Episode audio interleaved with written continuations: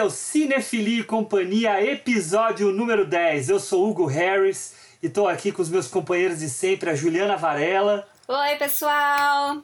E o Henrique Pires. Fala, turminha!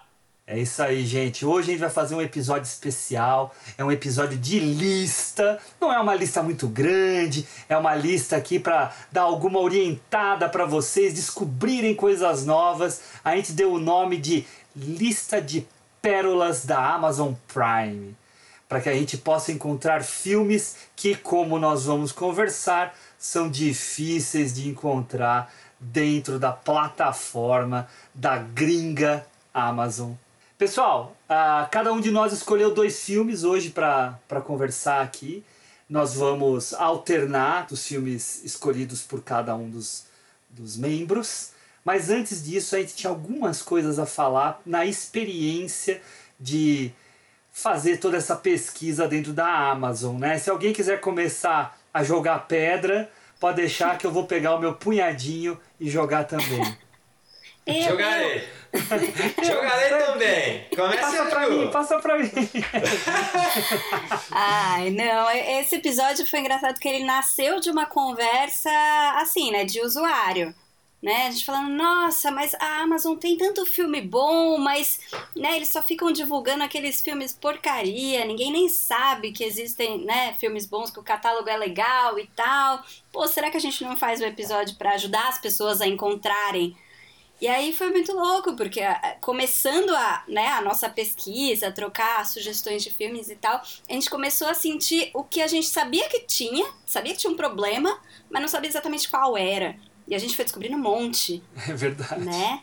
É foi é muito louco. Não, a gente começava a pesquisar os filmes e assim, ah, tô pesquisando no meu no meu aplicativo, né? Então eu tô olhando o que aparece na minha frente, eu vou anotando o que, que eu gostaria de discutir no podcast, o que eu não gostaria e tal, né?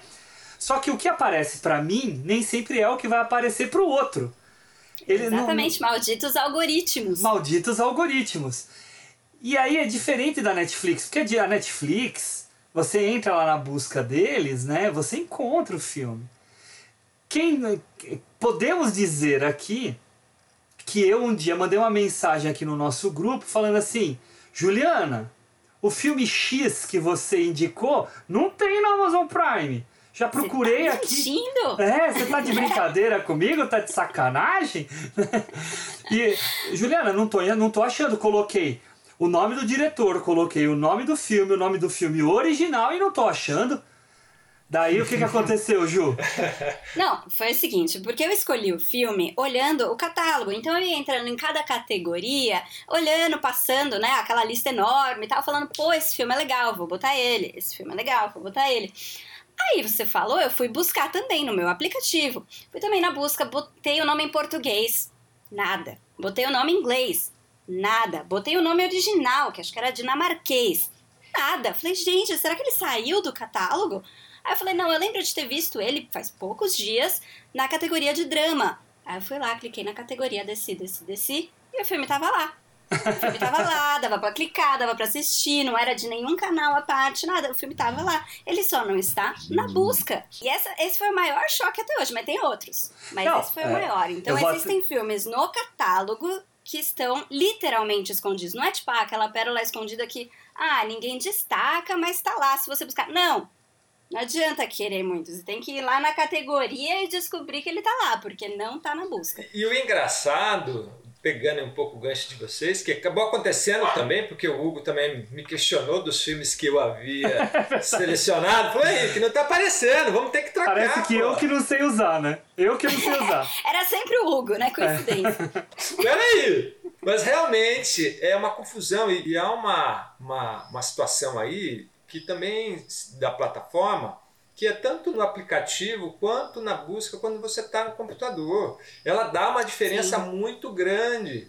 Ou seja, parece que eles não têm uma preocupação. A impressão que eu tenho, posso estar falando muita bobagem, porque eu não estudei sobre isso, mas a impressão que eu tenho é que eles tentaram adaptar a, a, a plataforma que eles têm nos Estados Unidos, aqui no Brasil, e que não deu muito certo, e que essa, Sim. sabe, às vezes você procura em português, aí você não tá, você procura em inglês, tá, mas também tá em categoria diferente, enfim. Sim. Aí você fala em gênero diferente, aí você fala, poxa, Uhum. é, Não, gente, é uma E- loucura essas coisas, porque olha, é, o, o- só, só, só, só, só pra te complementar. Henrique. claro, O filme do Henrique, por exemplo, que eu é, questionei ele, né? Eu não vou falar porque eu não quero dar spoiler do nosso episódio, mas o filme eu marquei, eu marquei o filme pra assistir. Daí quando eu fui assistir, eu tava vendo que ele era do Luke. Daí quando eu fui ver que era do Luke, falei assim, não, não, a gente não pode sugerir um filme que é pago, né? Ô Henrique, mas que coisa, né? Uhum. Não oh meu Deus! atenção, né? Daí, eu já ia dar ma- um puxão de orelha. daí mandei mensagem pro Henrique. Daí quando a gente foi ver, tem o mesmo filme na Prime e na, dentro da Prime pra você ir pro Look. Falei assim, Sim, gente. tem- é, tá duplicado. Tá duplicado. O do É. filme. Gente, que E eu- custa, né? E aí eu desmarquei o do Look. Daí eu falei assim, bom, beleza, agora eu vou procurar o filme pelo Prime. Quem disse que eu achava? Sério? É, não eu achava, achei. eu não contei pra vocês, eu não achava. Daí eu coloquei no nome, Ah, no nome em português, o nome original e não achei. Só achei quando eu coloquei o nome do ator. Porque é um ator famoso que tá em um monte de filme aí. Com o nome do ator, eu achei. É ai, mole. Gente, mas é, é, é, é muito, né? Você tem que querer muito ver o filme pra ver alguma É. coisa na Amazon. E você vê que é uma, uma, a- não há uma preocupação em relação aos filmes, porque a, a, a Amazon faz uma coisa muito legal, que ela traz a nota do IMDB. Isso, é verdade. Porque ela é dona do IMDB também, né? Ah, ela é? Não sabia. É, é, o. IMDB é, é é uma referência, assim, para você ter uma ideia, porque são, são votantes, de um modo geral, de pessoas que realmente têm conhecimento, que gostam. E isso é legal. Aí, aí você vê é, é, é, filmes que têm nota 7, 8, que, que a gente considera já filmes bons para você assistir, escondido, não aparece no catálogo. Mesmo quando você vai naquelas opções clássicos ou ah, filmes cults ou sei lá o que, Premiados, não aparece. né? É, não coisa assim. aparece. Não aparece. Sim. Eles têm um catálogo cheio de coisas boas, de qualidade, coisas até mais, né, cults e tal. Tem gente que acha melhor que o catálogo da Netflix. Tem gente que acha Ah, eu melhor. acho. Eu acho. Assim, também. não de quantidade, mas de Não, mas de qualidade. eu qualidade. acho, sim. Mas é, eles têm essas coisas, só que eles só divulgam os piores filmes que eles têm, parece, Sim. né? Os mais pipocão. Só que É. assim, ela não é um uma plataforma de pipocão. Justamente. Eu acho a Amazon uma plataforma muito mais alternativa, Ativa. com filmes bem variados e tal, do que uma Netflix que é muito mais perfil Com pipocão. certeza. E aí o Com que você certeza. vai ver propaganda na televisão sem parar, insuportavelmente, é de filmes tipo Destruição Final, com o Jared Butler, que é uma coisa horrorosa. Sem Ou então o remorso. do Michael B. Jordan, o Muito, Sem Remorso, muito. que para a, a cada cinco minutos passa aquela maldita propaganda. E assim, Não, até nos relógios de rua.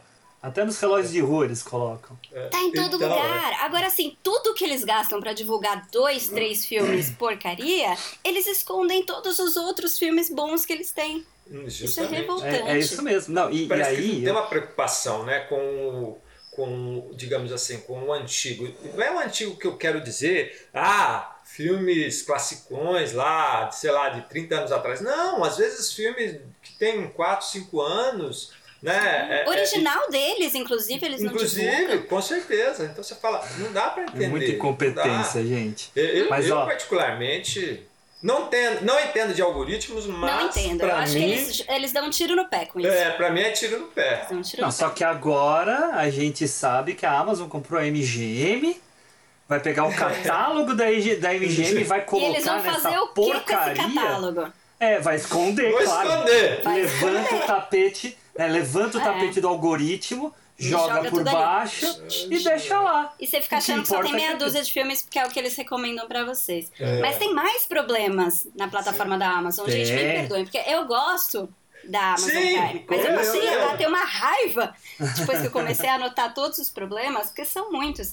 E aí tem também o problema de categoria errada. Né? Que a Isso, gente tava é, eu ia comentando, eu falar anotei desse alguns também. absurdos. Tem aqui um filme chamado Se a, Bi- a Rua Bill Falasse, Sim. né? Below Street, Sim. que tá como ação e aventura. É demais, né? Gente, É, é não. assim, tem outros, né? A sessão de comédia é a É. pior de todas, mas, gente, esse filme eu fiquei chocada. Não, absurdo. Ação e Não, é isso que eu então, digo, então parece eu que é vou, uma eu coisa vou... assim, adapta e vai, seja o que Deus quiser. É. Não, e, e aí eu falo, eu tinha, eu tinha um exemplo também ótimo, né? Aquele grande filme que é o Escafandro e a Borboleta, Nossa senhora. tá em documentário. Tá. Porque fala de escafandro e de borboleta. É, é porque é um Então, documentário sobre as- os tipos de borboletas, não É, sobre gêneros de borboleta. É, é Mas isso demonstra que realmente é, é, não há nenhuma preocupação. É tipo, joga lá como Não se. tem uma curadoria humana, Não, deve ser uma não, essa máquina, máquina- ali indo por palavras-chave. E aí, se o nome parece mais ou menos, vai. E como não é o, digamos assim, o carro-chefe dos caras, e- então para eles é muito mais jeito. uma questão de marketing momentâneo. E eles deixaram de perder usuários por causa do frete grátis na Amazon, viu? Sim. Porque tenho certeza Ah, é. que tem muita gente que mantém a assinatura nessa plataforma E a assinatura lixo, é barata. É, que é barata, porque Ajuda. ganha zero, zero frete, né? Frete. no- na hora Mas de eu, fazer eu compra. gosto da Amazon, da forma como né, eles agilizam as coisas e tal. Não, o trabalho deles em É. enco- encomendas eu não tenho É. nada a dizer. Sim, não, eu compro o livro hoje, amanhã tá em casa. É, Gente. Agora, você vê que não há nenhuma preocupação mesmo com a, a questão do streaming, enfim. Sim. É, Com a é, experiência e se adaptar, usuário, é, né? é. Porque, meu. Você viu que no Nomadland como é que é o tamanho da estrutura dos caras, né?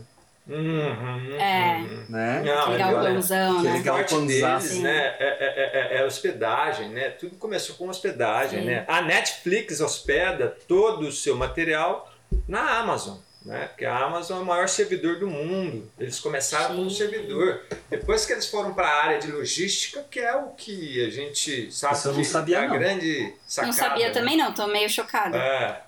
Uhum. Mas é que eles são... É tudo, é tudo mesmo, né? É que são, é que são setores separados, né? Mas, Fica achando que as pessoas são concorrentes, é tudo igual. Uhum. Mas Mas são é. setores separados, Sim. tá? É, Sim. não Né? O mundo não vive de bipartidarismo, né? Não era É, né? pianistas e, cap... né? e Tá espalhado capitalistas. demais pro gosto É. deles. né? Bolsonaro e Lula, agora é Amazon e Disney também.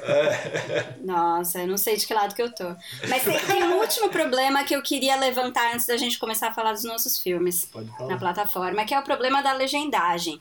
Ah, sim. Porque, assim, na verdade, eles são vários problemas de legendagem, mas, assim, tem filmes que são em línguas estrangeiras. Eu não tô falando inglês e espanhol, eu tô falando, tipo, indiano, sei lá. Que não tem legenda. Não tem legenda em português, não tem legenda em inglês, não tem legenda em espanhol, não tem legenda em nenhuma língua falável. Eu sei isso porque uma vez eu tentei ver um filme, eu tava procurando um filme diferente. Aí eu vi um filme indiano, chamado Trapped. E aí eu vi o trailer, eu falei, nossa, parece muito legal, quero ver. Cadê a legenda? Não. Ele só tem na língua original, em legenda e de países Em igualmente. norueguês. Né? Não, só orientais, assim. Tem em chinês, tem em japonês, tem em tailandês, mas não tem nenhuma língua ocidental. Aí fica meio complicado pra gente assistir. E outro Bem filme que eu fui complicado. assistir, que eu falei, ah, queria ver esse filme, tem um ator que eu gosto e tal, dei o play. Pô, mas tá dublado. Deixa eu mudar isso. Era um filme americano, né? Deve ter o original. Cadê? Não, só tinha. dublado. Não era um filme infantil. Eu me Não deparei era com isso Nada também. disso. Só Mas mesmo no dublado. infantil tinha que ter as, as duas opções. Mesmo no infantil tem que ter as É, duas. Porque mas assim, é- é mais trabalho você dublar do que você ter o original. Como Com é que, certeza. né, O que, que justifica você não É. ter o original? É. E aí você tem também alguns probleminhas de configuração mesmo. Então eu tava vendo o filme, uma das indicações do, do Henrique, e a legenda tava sem espaçamento em algumas palavras. Então Nossa. também atrapalha bastante. Quer dizer assim, falta cuidado, né? Falta Falta. pessoas ali fazendo um trabalho, uma filtragem, né? É, eu acho que assim, por isso que tudo sempre me leva a, um- a um ponto. Olha, precisamos levar o streaming para o Brasil. Precisamos levar a Prime lá para o Brasil. Ah, tá, beleza. Então a gente pega o- o- o- a nossa plataforma e dá uma adaptada. É, os E tupiniquim coloca lá. aceita qualquer coisa. E aí isso é, um É, essas absurdo, porque é a- é é- é- no né? começo da Prime tinha muito filme que não tinha legenda nenhuma. Era só o áudio Sim. original, É bem lá no é começo. E- e- e- eu, eu participei desse começo aí, né? É, é, e aí você fala assim, poxa, é, é. ou aparecia o filme para você, tava lá, mas falava, olha, só tá disponível nos Estados Unidos. E, e- e- Quer dizer, te deixa com vontade. então, ou seja, coloca lá para falar que, que, que. Entendeu? Então, é assim, Não tem. então você percebia que foi uma falta de gerência, né? de gestão aí Sim. hum, nessa passagem para o Brasil ou para América Latina, Então, não sei mas- os outros mas, países Henrique, latinos, mas. Então vamos deixar muito claro para todo mundo. Do jeito que tá, já foi pior. já foi pior. É, já foi pior. Já Sim, foi. Tá com ruim, certeza, mas já foi pior.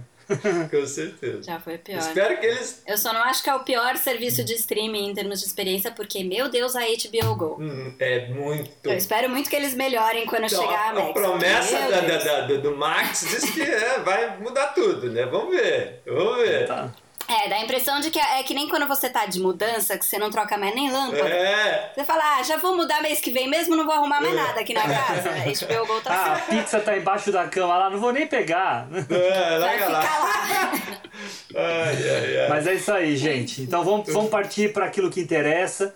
Ah, deixando muito São claro dicas, para todo mundo boas. que a gente ah, critica muito a plataforma, mas sem dúvida, o acervo é muito bom. E nós aqui, ó, eu vou, vou falar de mim. Eu fiz uma lista de 20 filmes para escolher dois para falar hoje. 20 filmes que eu fui pescando assim numa um- uma olhada de tanta coisa boa que tem. Só que você tem que ter paciência para procurar por todas as coisas que a gente falou aqui, né? Mas a, a gente aqui de- decidiu no palitinho. A, a primeira pessoa a falar aqui vai ser a Juliana, com o, o, o primeiro filme escolhido por ela. E daí, no que ela falar, a gente já vai emendando. Ju, é contigo. Vamos nessa. Bom, a minha listinha, ela também tinha vários nomes, mas eu fui cortando é, dos nomes que estavam mais fáceis de encontrar em outras plataformas. Então, priorizei o que desse para encontrar só na Amazon ou em poucos outros lugares, que realmente fossem filmes mais difíceis de achar. Por isso, até que o primeiro que eu escolhi é um original da Amazon. Então, só tem lá.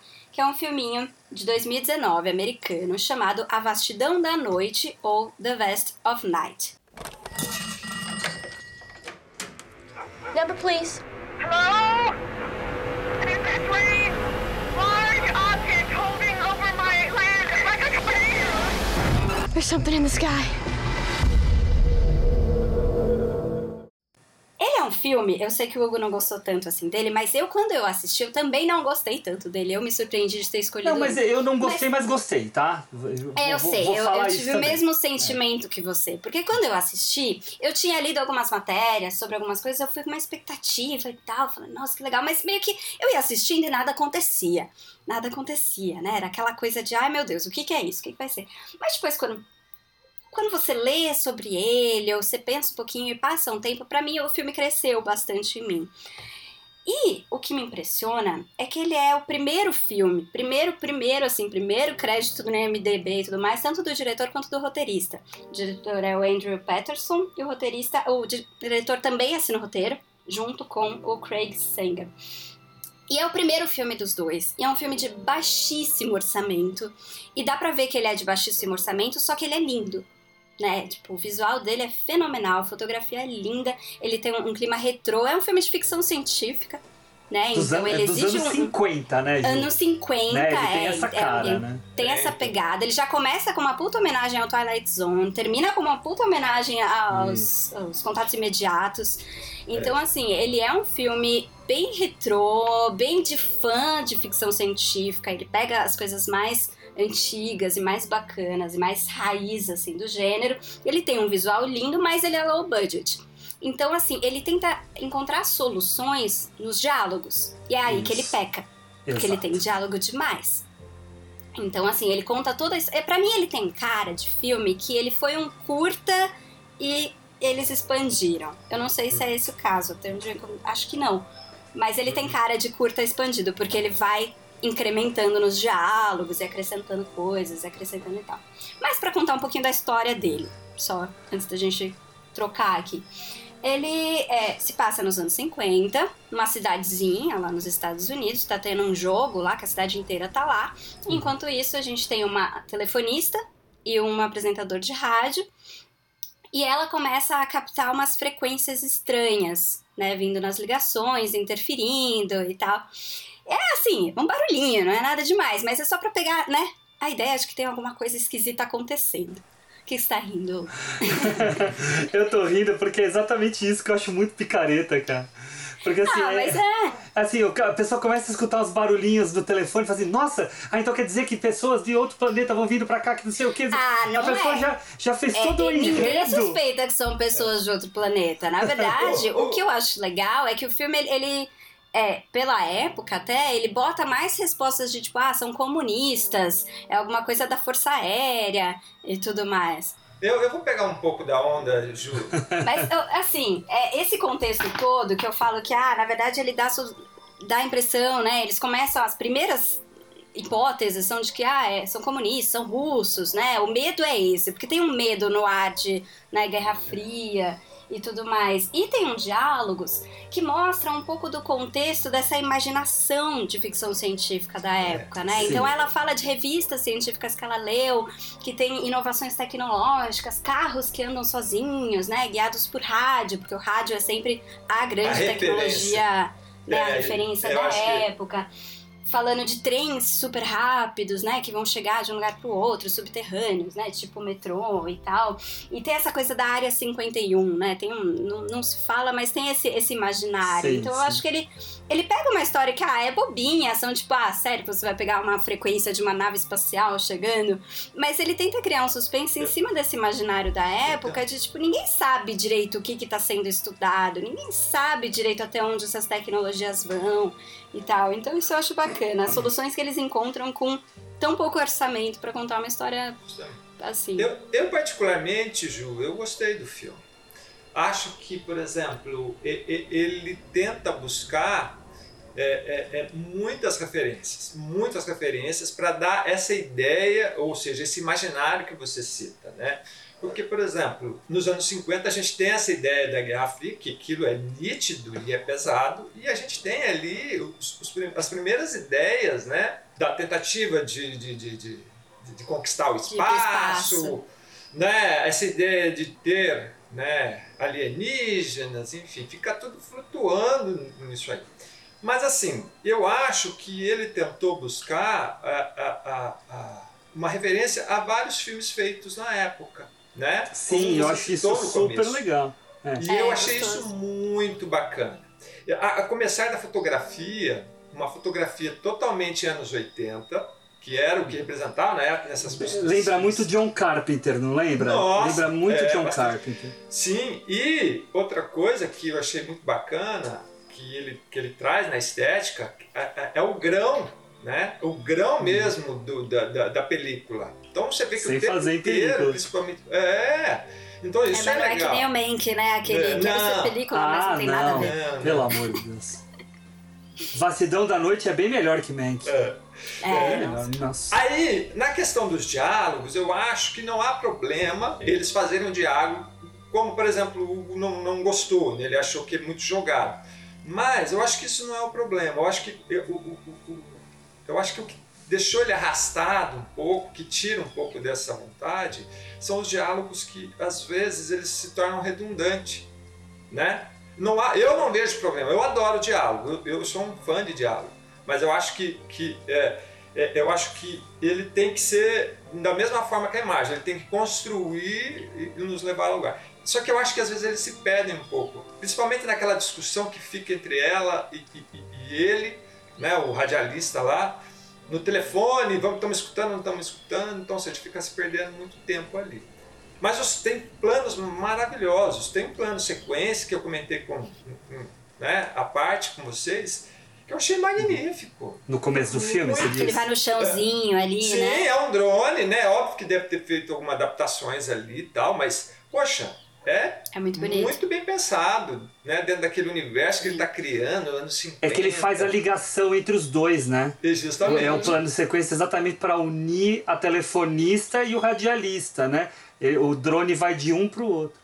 É como se fosse a mensagem Sim. voando no Como se ar. fosse a onda do rádio, né? É, Isso, justamente. é exatamente. Tem um pouco essa, É, essa é. coisa, sim. Eu particularmente gostei, mas é um filme que tem ressalvas, justamente, talvez Sim. pelo fato. é- Essa ideia que você deu, Ju, talvez pode ser sim ou não, de ser um curto que depois eles quiseram deixar um nome. Parece. É plausível. Justamente por essa, esses diálogos É. que se repetem um pouco, porque eu acho que a história não, ela não rende tanto. Tanto, justamente. né? ela Então eles às vezes dão uma, uma inflada ali em É. lugares que não precisavam. O, o que me incomoda, né? Eu, eu não desgostei do filme, não. Eu gostei do filme, foi um bom passatempo, tá? Mas o que eu não gostei no filme é essa puxada do filme ficcion, de ficção científica dos anos 50 que se resolve na solução barata do diálogo, tá? E aí tem Solução tanto barata é muito injusto para os solteiristas. Dá um puta trabalho escrever. É, não, mas é a, é a barata de solução que poderia. Não, não. Barata de ser encontrada uma solução falada. Que poderia ter sido resolvida por alguma estratégia narrativa. Né? E, mas isso é meu olhar. Agora, o que que acontece, né? Você já vai ter direito à sua, à sua resposta, tá? Ah, o que que me incomodou bastante, né? Primeiro, a percepção muito rápida de que alguma coisa estava errado por causa de um barulho que estava na frequência. Ah, tem alguma coisa errada acontecendo. Segundo, coincidentemente, duas pessoas cruciais para explicar tudo o que estava acontecendo estavam escutando aquela rádio naquele momento para poder ligar para eles e falar olha então aconteceu isso deixa eu ter tem toda a história para revelar. Como se tivesse mil pessoas para falar sobre isso. Não era aquele cara específico que ia escutar a transmissão da rádio e ia ter a vontade de ligar porque ele tem uma história do passado que vai é, encaixar com tudo. E depois a outra mulher que daí tem o negócio do filho que- então isso para mim é o que eu chamo de solução barata. Né? É quase um Deus ex machina. Porque assim, é, surge a coisa que vai dar sentido a tudo sem grandes explicações. Ou sem. explicações não é o caso. Sem grande lógica. Tá? Mas é ficção científica. Mas então, você isso. não acha que. Só, só um adendo nisso que você falou, Hugo, mas assim, pra, pra mim, eu, eu, não vejo muito assim, pelo fato de que a, a, a rádio dele é a, é, a, é a famosinha ali. É meio que a única, né? É a única. É, mas, né? mas não é uma eu- grande cidade, né, Ricão? Então, não mas é uma por isso gran- mesmo. Não, mas Ah, as pessoas- não, não é uma grande cidade e ela atingiu exatamente o carinha específico que passou por um problema relacionado Mas a. o cara era da cidade. Mas se não atingisse, você não Tudo tinha bem. filme. Não, eu né? sei, eu sei. Que- Tudo bem que o cara era da cidade. Mas é muita coincidência esse É cara da conveniente. cidade. É, é isso, é conveniente. Por outro lado, eu concordo que é conveniente, por outro lado, não resolve nada. Porque isso é também uma coisa que eu gosto do filme, ele não resolve nada. Eles descobrem e isso não serve pra nada. Descobrir o que que é. É, tipo, Na verdade, É, nada não é uma serve coisa pra que- nada, né? É, É, então, a- a- o filme é só sobre eles meio que brincando de investigadores de uma situação de ficção científica. Porque é isso, porque começa com aqui. ela. é, ela comprou um gravador, né? Que ele indicou pra ela e tudo mais. E eles estão meio que brincando de jornalistas. Uhum. Então, pra mim, me dá essa sensação de que eles estão brincando de investigadores, porque eles têm esse, esse aparelho novo. E aí eles descobrem uma coisa e vão meio que levados por isso, por essa imaginação e tal. E aí, claro, que aparecem os personagens que vão revelar a história e tal, mas isso não serve pra muita coisa, porque não é que eles vão salvar o mundo. Isso que eu gosto muito nesse filme. A personagem dele, ela é muito relevante dentro do filme, não no sentido do espectador, mas da- daquelas pessoas que moram ali. A importância dele é tão grande que, por isso que eu acho que tem aquele Do radialista, você disse. Radialista. Sim, ele radialista. é meio que uma celebridadezinha. Ele é uma Ele é, celebridade, pelo- justamente por causa do rádio. Né? É, isso Porque é, o por rádio é eu importante na É, época, né? É isso que a gente tem que levar em consideração. A o rádio ali era. É, pô, tava surgindo Ele ali, até né? fala, ai, tem poucos, O poucos pode ah, falar. né, pouca audiência É, por causa deixa- do jogo. Eu vou causar, vou causar.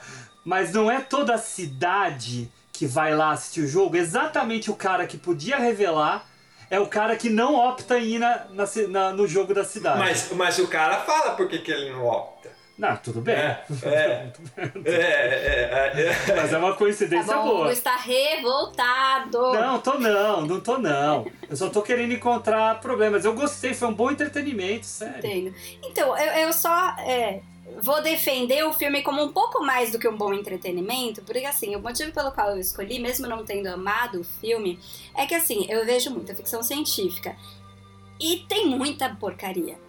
E assim, porcaria que se resolve nos efeitos especiais. Sabe, tem muito filme. A maioria dos filmes de ficção científica hoje é tipo, ah, efeito especial, bota, né, uma super viagem, um negócio ali muito estrondoso, pra não ter diálogo, pra não ter história, é só ação, é só isso. E esse eu acho que ele vai pro caminho contrário. Ele é uma opção diferente pra quem gosta do gênero justamente. e quer ouvir, sabe, uma história com diálogos inteligentes, bacana. Não é perfeito? Não é, mas poxa, é um baita primeiro filme. Mas é, é- é- o que eu achei de bacana no filme, só para terminar aqui, pra gente não ocupar muito tempo da minha parte, é que assim, é- é- eu- eu acho que ele é uma ficção científica muito mais intelectual do que de ação. Vamos dizer assim. Não sei Sim. se. Eu vou usar essas palavras porque não me veio outra em mente.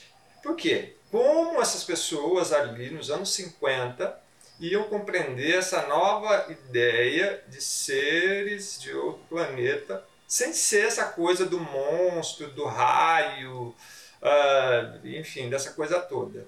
Né? É, até a, a, a, a famosa intervenção do Orson Welles, quando ele tinha lá 23 anos, que Ah, sim. Guerra dos Mundos. é, Guerra dos Mundos. Guerra dos então, Mundos. ou seja, olha a relação do rádio com as pessoas, que era aquilo que servia tanto de entretenimento para as pessoas como de, de, de, de, de contato mesmo, de comunicação. E eu acho que esse filme ele consegue trazer isso, só que ele tem é, é, problemas ali que, que se tornam redundantes e que poderia ser. É um filme que poderia ser, digamos, 50 minutos. Daria, Uhum. ficaria ótimo. Podia ser um Né? episódio do Twilight Zone. Ele tenta ser, né? Meio Né, que é, essa a proposta exatamente. dele, né? E, e por incrível que pareça, eu gostei muito do final. Eu gostei muito do final. Eu também achei gostei que do o final. Eu também Eu achei que o final ele, ele correspondeu àquilo que ele veio nos conduzindo ao decorrer do filme. Mas a gente não vai contar porque as pessoas têm que assistir. É, com certeza. Isso aí. Henrique, então agora é tua vez. Vamos fazer que nem a Juliana. Você fala primeiro como é que você formulou a tua lista e daí depois já emenda no teu primeiro filme. É, vamos lá, pessoal.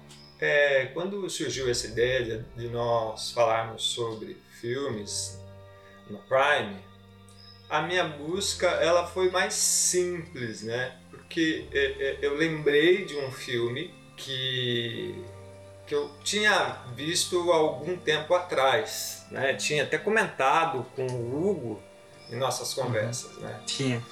Isso. E falei, poxa, acho que esse é um filme que, devido aos problemas da, do Prime né, no catálogo e tal, não aparecer e não divulgar, é um filme legal para se indicar. Então eu já fui direto nele. E aí a minha dúvida era caçar esse segundo filme. Enfim, acho que todos os problemas que a Ju teve, eu tive, o Hugo teve e o usuário teve.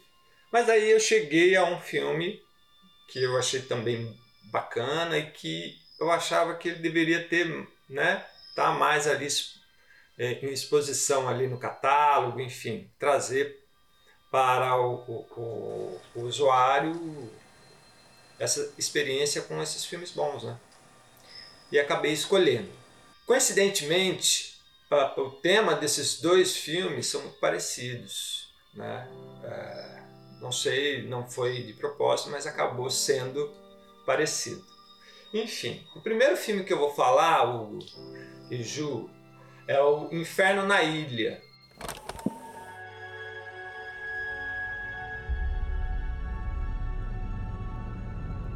Ja, du är ju sjöman så du vet ju vikten av disciplin. Man är en del av en besättning, man har ett gemensamt mål. Och vårt mål är att försöka hitta en hedlig, ödmjuk och nyttig liten kristen pojke här inne. Och hittar vi inte honom så, så blir du kvar. É um filme norueguês de 2010. Ah, o diretor chama Marius Host. Não sei se pronuncia assim norueguês, mas enfim. É, é um filme que, quando eu assisti a primeira vez, me chamou muita atenção. Né? É, Confesso que quando eu vi ele, por causa da capa, a capa eu achei muito bacana, eu falei, opa, deixa eu dar uma olhada nesse filme aqui. E aí eu fui Adoro. entender. É, e eu achei, eu achei interessante porque é, é, é, ele já tinha uma nota no IMDB de 7,5. Eu Falei, opa, tem algo aí que, que pode ser bacana. E ao assisti-lo me surpreendi, achei um ótimo filme. Esse filme, ele, ele é um filme baseado em fatos reais, né? Que conta um pouco sobre a, a, uma ilha prisão chamada ba Bastoy, na Noruega, e que era uma como se fosse uma FEBEM, né? Eram jovens que eram levados, jovens é, bagunceiros, né? enfim, que tinham transgressões na sociedade, enfim. Eles eram levados para lá para como, como um reformatório, né? para que eles pudessem sair de lá pessoas boas. E eu acho que o filme, o nome do filme faz muito jus, né, ao que é esse esse filme. Ele tem uma narrativa clássica, eh, não há uma preocupação ou uma inovação ali nesse sentido. E isso não é demérito, porque o filme se sustenta muito por alguns quesitos, ah, como a direção. Eu achei a direção do Marius muito boa, simples, Ela é muito mas- firme, né? Mas ela é, é firme. muito firme, Hum, simples, mas de uma objetividade. E, e os atores, de um modo geral, eu achei um elenco é, surpreendente. E, e- e não sei, né, vocês, como, como é interessante a gente ver filmes que saem da zona que a gente conhece, né? Vamos dizer assim, hollywoodiana, inglês, espanhol, aqui na região, digamos, né, da América Latina, alguns porque é surpreendente como traz atores uma, uma naturalidade no que eles estão fazendo. E esse filme é, é um soco no estômago. Não sei vocês, se vocês tiveram Sim. essa impressão, mas para mim é um soco no estômago. Ah, O conceito do filme me lembra muito ah, do, do Foucault, no sentido do livro é, Vigiar e Punir, que fala muito dessa ideia da forma como punir ele está ligado também diretamente no sentido mais é, é, cruel da transgressão mesmo. Né? Eles estão muito relacionados isso. E, e esse filme ele vai viajando é, justamente por esse, por esse conceito. E o que, que é? Como, o que, que é o filme? É a chegada de um, de um, de um jovem, né? O filme começa com a chegada, na realidade começa ali no, no, no, no, no mar, né? A gente vê que é um barco de pesca, a gente vê uma baleia e tem ali uns dizeres e aí corta para um, pra um jovem, dois jovens chegando, né? Na ilha, né? Como prisioneiros ali ou como prisioneiros não, mas como é, é, é, é, jovens a serem readaptados, né? Digamos assim. Reconfigurados. É. E, a- e ali começa a viagem para o inferno né, deles.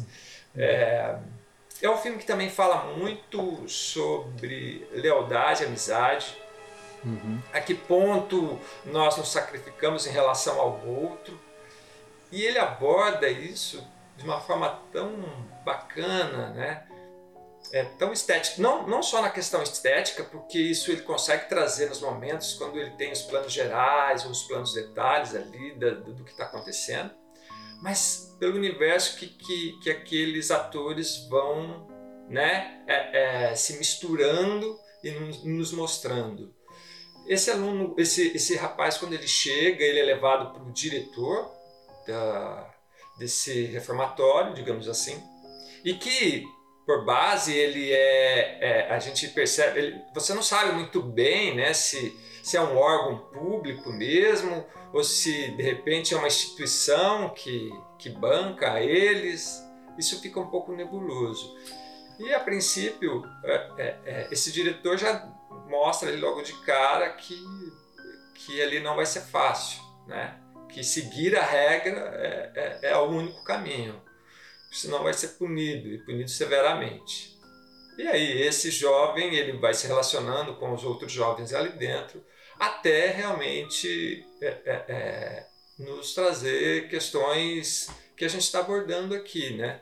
Tanto filosófica quanto psicológica mesmo. Não sei o que, é, é, o que mais a gente poderia falar sem, sem trazer spoilers. né? Spoilers. Olha, eu, eu achei um filme pesado, né, mas no bom sentido né, de ser pesado. Me lembrou, obviamente, muito o Papillon. né, tem muito desse, desse filme, né, dessa gana do personagem em querer fugir, em querer se libertar de lá. E tem a relação da amizade também, bastante, né? E vamos lembrar que Papillon também era numa ilha, né? Na Ilha do Justamente, Diabo, né? Na, na, Guiana, na, é na Guiana Francesa, né? Uhum. Então a gente tem aí uma similaridade muito grande. Ah, mas ao mesmo tempo ah, não é só, né? Não é a questão dos adultos, né? Porque o adulto Sim. lascado é mais complicado, né? O jovem ele traz outra outra né? significação pra gente, É. né? outra perspectiva, porque eles estão em formação, eles estão sendo dobrados, né, pelo pela, pela direção e por aquele bedel, né, aquele inspetor que tem, Tutor, que né? é um cara tutor. é, que é o de tutor, que é um cara sádico e que comete várias transgressões, inclusive pedofilia, né? E, e aí a gente fica muito imerso nessa história. E eu gosto demais do protagonista. Eu acho o menino, esse aquele Erling, Isso, isso. muito. ótimo protagonista, muito de muita personalidade, muito forte, né? E que a gente vê que, claro que sem fazer spoilers, né? Mas que ele é de difícil eh, desdobramento, Também. né? Sim, Ele é difícil de, de alterar, sim. porque ele, em toda a personalidade que ele tem, ele acaba por se revoltar contra aquele ambiente, exatamente por ver o que, que ele faz com os meninos. Uhum. Claro que tem o, outro personagem, o outro menino que agora eu não. não O loirinho. É, é O Olaf. loirinho. O, O o, Olaf. Isso. É. O Olaf, que é um personagem também muito interessante porque ele muda muito, né? Ele muda muito no decorrer da história. É, é, Então- você tocando Você pensar, nisso, ele passou a vida inteira lá, né? É, Praticamente. Passou, é, seis, desde os seis 11 anos, da anos, vida dele, né? É, ele chegou lá com 11 anos, né? E aí dá-se a ideia que ele teria 17. O, o, o, o, o, o papel do... É o nome dele, do principal, que agora é... Erling. É Erling, Erling, é, é Erling, né? Erling. Enfim, o C9, C19, né? E é interessante isso, Isso. você falar... Nossa, fica cianeto, parece que eles falam. É, é, é, é, ao chegar né, né, em- em- em Bastoy, é, as, as crianças elas não são chamadas pelo nome, e sim, Sim. por um codinome que seria um, do pavilhão e o número dele. Né? Então ele é o C19. E é justamente isso, né? É, Até onde a, a ideia de você achar que você sendo severo, punitivo, você vai transformar aquela pessoa. E eu acho que o filme navega muito nisso. E você lem- lembrando desse perfil da personagem do Erling, é interessante porque é- ela- ele faz uma analogia com a baleia, né? E é Da muito interessante né? que é e, e aí isso é muito legal, né? E, e- e- isso isso faz com que é, a gente realmente entenda aquele aquela personagem. E como ela vai lidando e ela é- ao mesmo tempo que ele se revolta com toda aquela transgressão dos tutores, do diretor, enfim, é, ele, ele em nenhum momento ele, ele se torna o sujeito ah, vingativo ah, em relação àquilo, pelo que acontece no filme, né? Ele, é, ele sim, ele é provocativo, ele quer sair dali, mas ele parece que é uma ideia tipo ah, é, estou além, estou para além disso aqui. Não sei se vocês tiveram também essa percepção, mas enfim, isso me trouxe muito. Então, essas personagens assim, elas são muito bem construídas, né? Eu acho que isso fez, faz com que o filme ganhe um, um, um estofo, um peso muito grande. É um bom filme mesmo. E você falou da baleia, eu fiquei pensando quando a gente estava assistindo, o Gabriel assistiu comigo, ele ficou pensando nesse, nessa primeira frase que ele fala, ah, a baleia tomou tantos arpões e É. só foi morrer no final do dia e tal. Ele falando, ah, e, e aí fala que a baleia é, tem Resistiu. cicatrizes das lutas, É, né, das isso. batalhas. Aí o Gabriel falou, ah, mas que batalha é essa que um só mata o outro? E, e não- né, não, não, é uma batalha de verdade, é um extermínio. Menino. E aí, se você for pensar nesses meninos, é exatamente isso. Eles nunca tiveram chance nenhuma, É, justa. né? É, eles, eles não estão numa luta contra o poder. O poder é muito Não. maior, Hum, né? E, e eu fiquei pensando, o filme inteiro eu fiquei com essa sensação de gente, mas eles são, tipo, eles estão em maioria, eles são mais jovens, eles são mais fortes. Como que eles não se rebelam? Mas você para e pensa, gente, não, não é simplesmente contra uma pessoa que tá ali, é É contra uma todo um sistema é. né, contra todo o poder. E o poder é, é esmagador, não dá pra ganhar. É, né? Então justamente. isso é. É, É, legal isso, você to- ter tocado nesse assunto, que é o que eu disse no começo. Me lembrou muito a ideia do Foucault, do vigiar e punir. Né? Eu assisti o filme e falei, puta, cara, é- é- esse cara é, trouxe muito isso, né? Porque Foucault fala justamente isso, né? Você, você cria é, é, um, um regime no qual ele é um- um- uma questão punitiva para corrigir os erros, tão cruel quanto a crueldade do O erro. erro do, Sim. do- do É cara. Então, pior do que o erro, assim. é Justamente. Então você nunca vai reformar essa pessoa, você nunca vai reabilita ninguém. É isso, é. Você quer evitar a violência fazendo violência. Violência. É, É, não faz então, sentido. E, e é- eu acho que o, Earl, ele, justamente, ele, ele ele é esse contraponto, porque a gente vê ele, ele ali com aquela cara sisuda, tentando fugir a todo momento, quebrando ali aquelas regras, mas ele Contestando. tenta, Contestando. mas ele tenta em alguns momentos seguir a Nossa, regra. mas, gente, aquela cena dele carregando as pedras de um lado pro outro, Ai. nossa, dói na É, minha alma, cara, dói na Não, alma. É, é muito punk, né, cara? É, Enfim. muito. E aí você fica imaginando. Naquele que- E, é tudo, e aquela cena é boa porque mostra como não faz sentido. Aham. E ele Não tem justificativa, Não tem não tem uma lógica na, no- na opressão, Não. não tem uma lógica na crueldade. Ela é cruel por ser cruel, Cruel. acabou. É, é. É, não tem sentido. É, essa questão de você criar essa, essa instituição, essa ideia, você cria a base de poder, consequentemente, para as pessoas que estão gerindo aquilo. Aí passa a ser ela a, a, a, a balizadora do que é. Aí, só que isso influencia o lado psicológico dessa pessoa, é, é, a revolta dela, eu acho que, enfim, e, e que não sabe se controlar. Né? E o filme mostra muito bem isso, né? o que aqueles meninos sofreram. Enfim, e a gente sabe, e, e- e é legal, né? Porque no final do filme mostra ali algumas imagens do, da prisão, de como era, né? É, fala que ela É. existiu até os É, é 50. né? Enfim. Ou seja, ela, ela, ela, ela fechou acho que nos anos 50, se eu não me engano. Isso, anos 50. É, é. E aí você fala, pô, realmente não faz sentido nenhum, né? É- é- é- Aquilo que, aquele, que aqueles garotos viveram aqui, ali, né? E eu achei, eu gostei muito do fim, do final, achei um final muito bom. É, talvez um tequinho ali, breguinha, talvez, um pouquinho, mas. É, mas eu acho que isso não tira a, a beleza do que, que foi o fim do filme. Isso aí. Vamos lá, seguindo em frente? Sua vez, Hugo. Bora! Vamos lá. Bom, gente, eu já dei uma adiantada, né, de como que eu fiz a minha lista.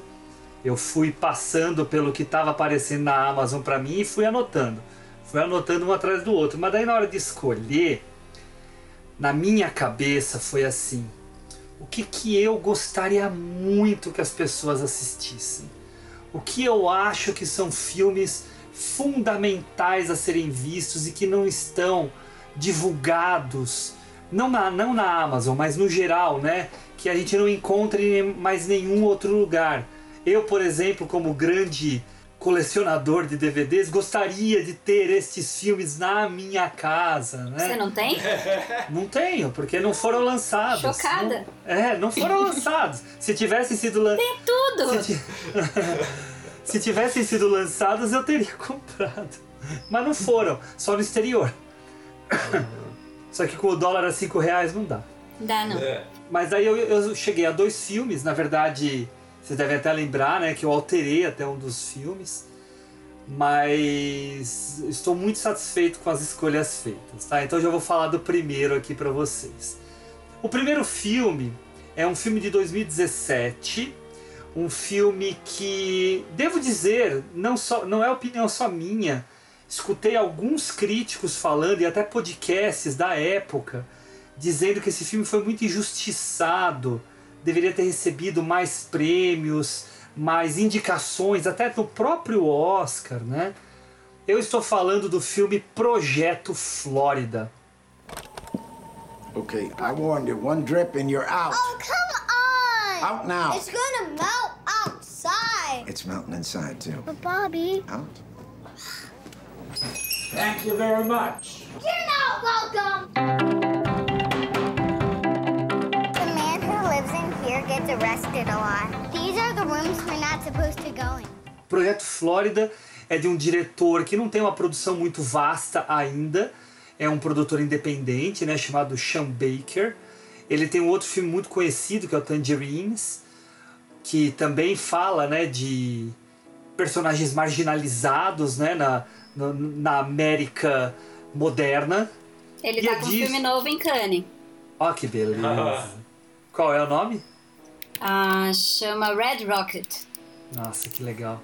Que legal. Esse cara promete, esse cara promete. Mas você vê, né? 2021, quatro anos para produzir o filme seguinte, né? É típico de cinema independente. Ah, é um filme que, quando você assiste ah, de uma rápida olhada, fica parecendo um filme comum, convencional, ah, sem muitos atrativos. Quando você observa com um pouquinho mais de atenção, quando você se preocupa em tentar entender o contexto onde está se dando tudo aquilo, o filme começa a ganhar novas cores, novas camadas, tá? Ah, um rápido contexto então. Ah, o filme trata de um momento que é a economia americana pós-crise de 2008. Então aquela onda de desempregados, de pessoas que perderam sua forma de sustentação, a lá no- Nomadland, né? Pensei isso agora. né? Eu tinha até anotado aqui para comentar. Ah, e que não tem saída. Eles precisam viver em algum lugar, eles precisam criar os seus filhos, eles precisam tentar novas oportunidades. E aí, este conjunto, esse, isso que a gente chama de Projeto Flórida, é uma região né, lá na Flórida onde temos ah, alguns conjuntos de apartamentos, né, conjuntos mais baratos, onde essas pessoas acabaram indo morar. Em troca de aluguéis que são até baratos, mas que se você soma, eles até falam isso durante o filme, dá mil dólares por mês. É, é dinheiro. É é- É, um, é, é uma espécie de um hotel, né? O, É um hotel, é. Então acaba virando esse conjunto de apartamentos, né? Em que você tem a maior variedade de tipos que vivem lá. E a história, e aí que também o Henrique falou que os filmes dele se comunicam, os meus também se comunicam. Os meus são todos ligados a temas com crianças. Nesse filme, a gente tem a história centrada nas crianças. A gente tem personagens adultos, obviamente que tem. A gente tem até um ator muito famoso, que é o William Dafoe, que é um puta ator incrível, né? Até para fazer o zelador de um conjunto de apartamentos como esse, o cara consegue fazer um baita papel. Temos os adultos, né? Mas o, o filme é, é, é pela ótica dessas crianças. Dessas crianças que vivem ao lado de um mundo fantasioso, de um mundo irreal, de um mundo onde tudo é gigantesco e tudo é maravilhoso. Eles moram próximos à Disney. E não é só viver próximo da Disney. Eles vivem próximo da Disney e das lojas de conveniências, e das lojas de presentes, chiques. e dos grandes, Dos das hotéis grandes chiques. lanchonetes, dos hotéis chiques, né? dos, dos resorts, né? os Resort. resorts. Então a gente vai ver esse contraste muito próximo, dentro até mesmo da, desse imaginário da menina, principalmente da Mooney, que é a, a- a atriz principal, que é essa menina incrível, Incrível que é a mesmo. Brooklyn Prince, que é extremamente expressiva, é, é de uma perspicácia, de uma. E de uma colo- intensidade, né? é, é, de, de uma intensidade, dela, de uma é. sagacidade muito grande, né? E é uma menina que tenta viver a vida dela naquele lugar, só que assim, ela é uma baita de uma traquina, né? Ela Uhum. faz, é, na falta de outra palavra, ela faz um, um monte de traquinagens para poder se divertir. A brincadeira dela não tem brinquedo, né? Tem alguns brinquedos, mas a brincadeira delas é, é fazer traquinagens. O Jogar filme começa jogar é, elas começam o filme quando chega um carro novo na, na- no local, elas sobem uma escada com os amiguinhos e eles ficam dando cusparada para tentar acertar o Ah, carro. é, não é ovo, não, verdade. É. Isso, era cuspe mesmo. cuspindo. E aí acontece todas as coisas, elas, daí elas vão ter que limpar o carro, para eles é divertido limpar o carro também, entendeu? É. Sim. Então tudo é brincadeira para elas. Só que por trás dessa brincadeira tem uma realidade que é tratada de uma forma muito crua, mas que ao mesmo tempo nos encanta de certa forma. Porque a gente percebe como a menina, nesse dispositivo da brincadeira dela, consegue se tornar um pouco marginalizada da dor. Ela consegue se afastar um pouco disso. Há um distanciamento, né? É um É a forma que ela consegue para se proteger. E ela tem uma mãe que, assim, a atriz é incrível, né? Que eu até anotei o nome Uhum. dela, que é Brian Vinati, sei lá como é que fala o nome dela, é difícil, né? É, toda tatuada, né? Toda diferentona Ah. e tal. Mas ela é uma mãe, ah, ao mesmo tempo que ela é presente, ela é irresponsável. Porque ela também é uma criança. Ela, ela meio. Ela é mais infantil que a filha. E, e isso mostra, e, assim, outra comunicação com o outro filme, né? Porque também temos um papel de mãe no outro filme que também é muito ruim, né? Sim. Pra quê? Pra criação dessa criança, né?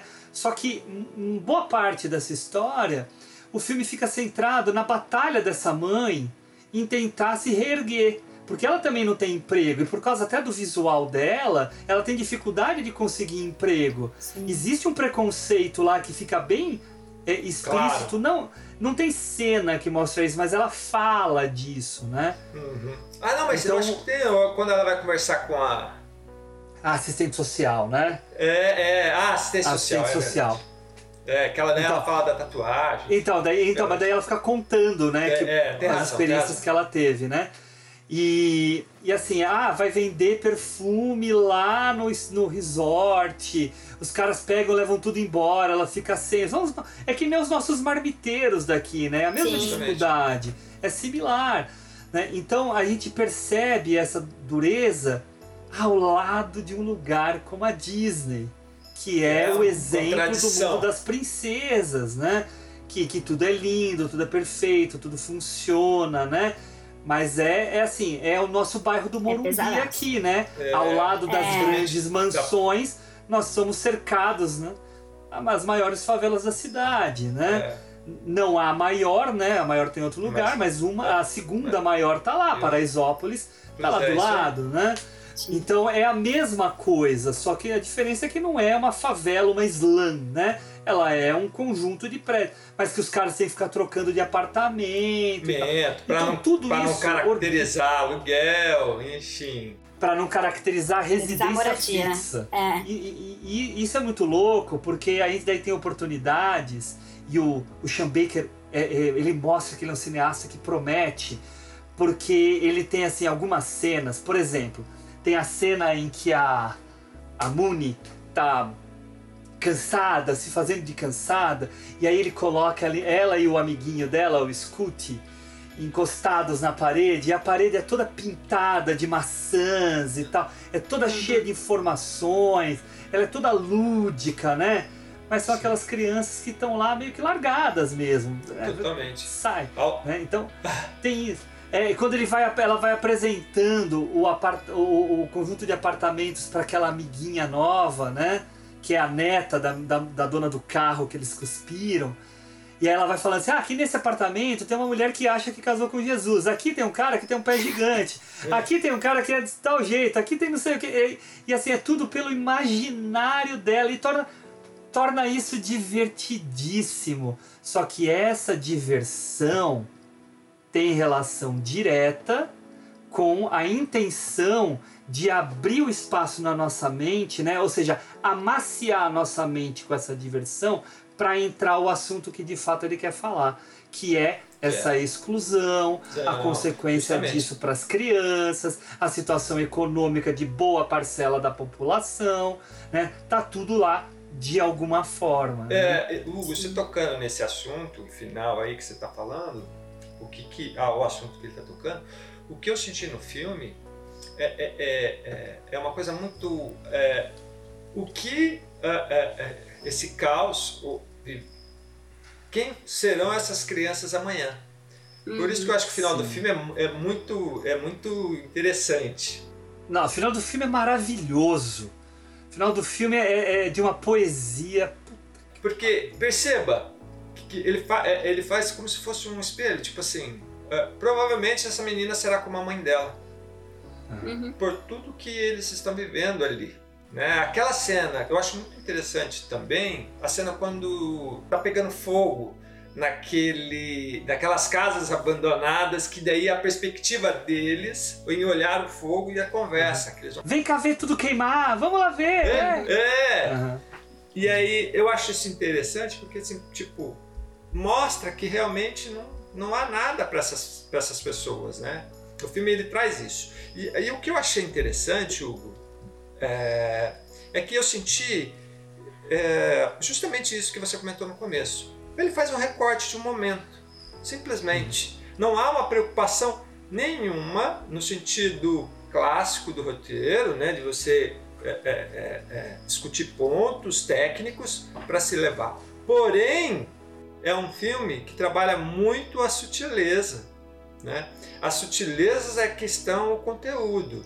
Né? É muito mais a percepção do sensível para te levar a, a uma conclusão do que você está vendo. E isso é muito, muito bom. E com os atores realmente estão muito bens, né? Eu acho Aquela menina é geral, maravilhosa, cara. a menina, ela é magnífica. A intensidade dela nas cenas é, é- é- chega até realmente chocar. Porque você fala, não, ela só pode ser desse jeito. Porque ela tá fazendo tão bem que ela só pode ser desse jeito. Na vida Daí, real. eu né? não vi, eu não sei como ela é, mas enfim. É, é um elogio isso, é o que eu tô querendo falar aqui. Como ela consegue. a- aquela cena onde ela abre a porta para falar pra menina e chora pra amiguinha. Pô, cara, aquilo ali. eu- Cara, eu- aquela eu- cena é maravilhosa. Quem não chora vendo essa cena? né? Aí você fala, poxa, é, é que é, a fragilidade, a infância, né? A, a idade tenra ali e, e ela conseguindo expressar aquilo. Enfim, é, E- é- não, e, e o tempo todo helicópteros voando, né? Sim! O tempo todo helicópteros. Que é sinal de status, né? É, é, É status o tempo todo. Uhum. Eu, eu tive uma experiência bem imersiva nesse filme, né? Porque eu, é, é de 2017, né? Isso.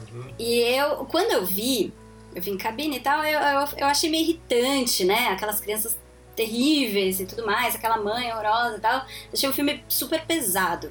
Mas beleza, passou. No ano seguinte, em 2018, eu fui pra Disney. Né, fui com meu irmão, com meu marido, com a minha cunhada e tal, a gente foi lá. E a gente ficou num hotel que era muito parecido com aquele, com aquele conjunto. Era igualzinho, era um hotel, uma condição melhor, as pessoas não estavam morando lá, mas era né, um conjunto de apartamentos igualzinho. E a gente passou várias vezes de carro, a gente chegando, antes de chegar no hotel, passava lá na frente daquelas lojas. Né? Então aquela tem uma loja que é um mago enorme em cima, né? Que pra mim é a Sim, mais sim. marcante. Você olha e fala, gente. E a gente passava todo dia na frente dela e olhava e falava, gente, eu tô naquele lugar horrível. E é aquela loucura, porque você tá indo pra um parque de diversões, pra uma terra de sonhos, né? Porque a Disney, toda a é- coisa da Disney, é, não é nem os brinquedos. É aquela ambientação que te faz sair da realidade. É, É, justamente. aí Não, você entra na Disney, você entra num filme, você entra numa terra de fantasia, e aí você sai, você vê aquelas lojas, você fala, gente, não tem nada de fantasia aqui. Aqui é, É puro capitalismo. Sim. né? é só Selvagem, comprar né? bugiganga e Uhum. não sei o que. E aí você chega naqueles hotéis, né? E, e fica imaginando aquelas pessoas morando ali, é, à margem É. disso tudo, tão Tudo. perto. É. E eu é não sei, eu não, e eu não sei se eu isso. li direito, tá? Eu posso estar errado. Mas o título Projeto Flórida é porque a Disney, quando foi construída, o codinome dela era Projeto Flórida. Sim, porque tinha uma coisa de construir uma cidade perfeita, né? Para É, os é que acho funcionários que- e tudo é. mais, né? Tem essa, Ah. essa ilusão maluca deles. Tá? E, e- e por isso que eu acho que mostra aquele- aquelas casas abandonadas também ali que não deram Ah, certo. pode ser que seja parte dessa, né? desse É. projeto, né? Uhum. Que é o seguinte, é- é- é- é- faz essa analogia o tempo inteiro, né? Sim. Com que seria uma cidade ideal, É, né? Um lugar é, perfeito, justamente. de fantasia, de felicidade o tempo É. inteiro, né? E- Com uma e- realidade que não tem nada a ver com isso. Não vê, justamente, É, né? Surreal. Ó, gente, e pra terminar a conversa sobre o filme, que já temos que partir pro próximo, ahn, temos que fazer uma palavrinha sobre o William Dafoe. Porque Ah, e- é? eu, eu até proporia aqui, e fica levantado aqui, um episódio William Dafoe aqui. Porque eu acho ele um ator. injustiçado. Oi, nossa, incrível. Injustiçado? Já devia ter sido mil vezes premiado esse cara.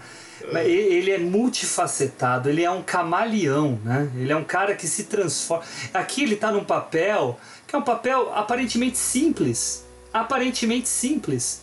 Mas aí você pega ele no farol, a sombra do vampiro, né? Que a gente comentou outro Nossa. dia. No próprio Platum, no meu, meu amigo hindu. Ele é, em cada filme ele é uma coisa diferente. Ele é sempre Então, meio louco. Ele não, ele é completamente. Acho que ele não né? faz personagem normal. Só que no Projeto Flórida ele é mais. É, no pro- É, Projeto é. Flórida é mais comum. Aí você até estranha, Não. você fala, não, alguma coisa Não, ele ele- vai fazer. Ele é a pessoa mais sã do conjunto todo. Ele é a pessoa que Eu bota acho que é de ordem no propósito, bagaço. né? Eles pegam quem tem muita cara de louco pra fazer o papel do cara mais normal É. da. Não, da tanto que ele tem, ele tem um momento excelente, né? Que é o momento que ele pega o pedófilo. Isso que eu ia falar, eu ia falar agora. Isso. Você roubou Isso. de mim aqui. Então, fala você então, Ricardo. Eu achei muito interessante essa parte, porque assim, as crianças estão ali, né? é- é, naquela margem do, do, do riacho ali, onde tem umas mesas e tal, que seria um, Um, um lugar da banquetinho, tarde, né? é. Pra isso. um piquenique, Pra piquenique. assim. É. E aí ele, ele percebe aquele homem estranho chegando, e, e é tão interessante que ele tá trabalhando ali, ele olha, ele volta, trabalhar, e ele olha de novo, ele volta. É macaco velho, né? Ele é macaco velho. né? É, justamente. Isso demonstra porque ele é, na realidade, o personagem dele, pra mim, é como se fosse nós, os espectadores, digamos assim, né? Tipo, Aham. ele já viu tudo ali passar ali dentro. Ele já viu de tudo passar ali dentro. Só que ele nunca desiste. Né? Porque tem aquele cara que ajuda ele, que fala, ah, eu vou embora daqui, não sei o quê, né? É verdade. Então, é, e ele não, ele não desiste daquele lugar. Porque, de, alguma, de, de certa forma, eu acho que ele pensa em ser um tutor daquela galera toda, né?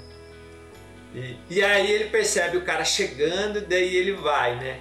E é muito bom, né? Porque daí ele chega perto do cara, começa a dialogar com o cara, o que você tá fazendo aqui, o que você tá fazendo aqui, daí ele abraça o cara, não, você quer tomar um Guaraná? Vamos ali tomar um Guaraná, não sei o quê, eu vou te mostrar É, onde é o Guaraná, e não sei o quê, não sei o quê, não sei o quê. E daí dá no Aí- que dá, né?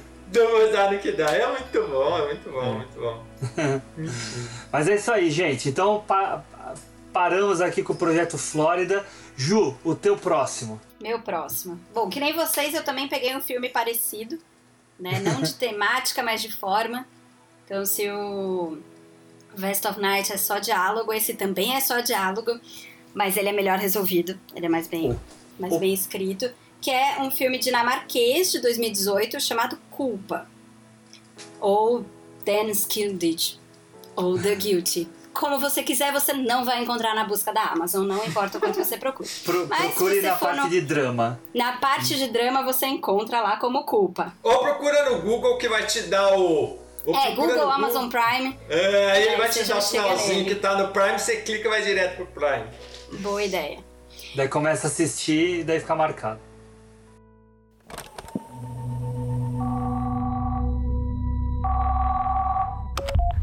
Det er alarmcentralen. Jeg har kørt i cykel og slået mit knæ Lige på vildt. Det er alarmcentralen. Jeg er lige blevet overfaldet og bestjålet. Du bruger politiet lige nu. Er du taget narkotika, er det korrekt? Jeg er fange. Men det er jo ligesom din egen skyld, ikke? Chef. Du er heldigvis tilbage på gaden efter i morgen. Det er jo dejligt.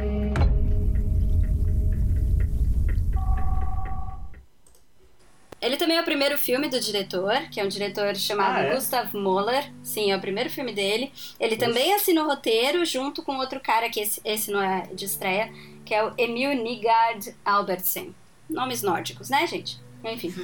Mas ele é um filme, então, ele é, ele é todo no diálogo e ele tem um único cenário, né? Ele é todo passado dentro de uma delegacia em duas salas, né? Então ele dá uma variada aí, mas assim, é só pra dar uma chacoalhada aí, pra você não ficar muito, muito cansado daquela coisa. Ele vai lá e muda de sala, muda de, né? Acaba mudando a iluminação e tudo pra, te, pra dar uma agitada.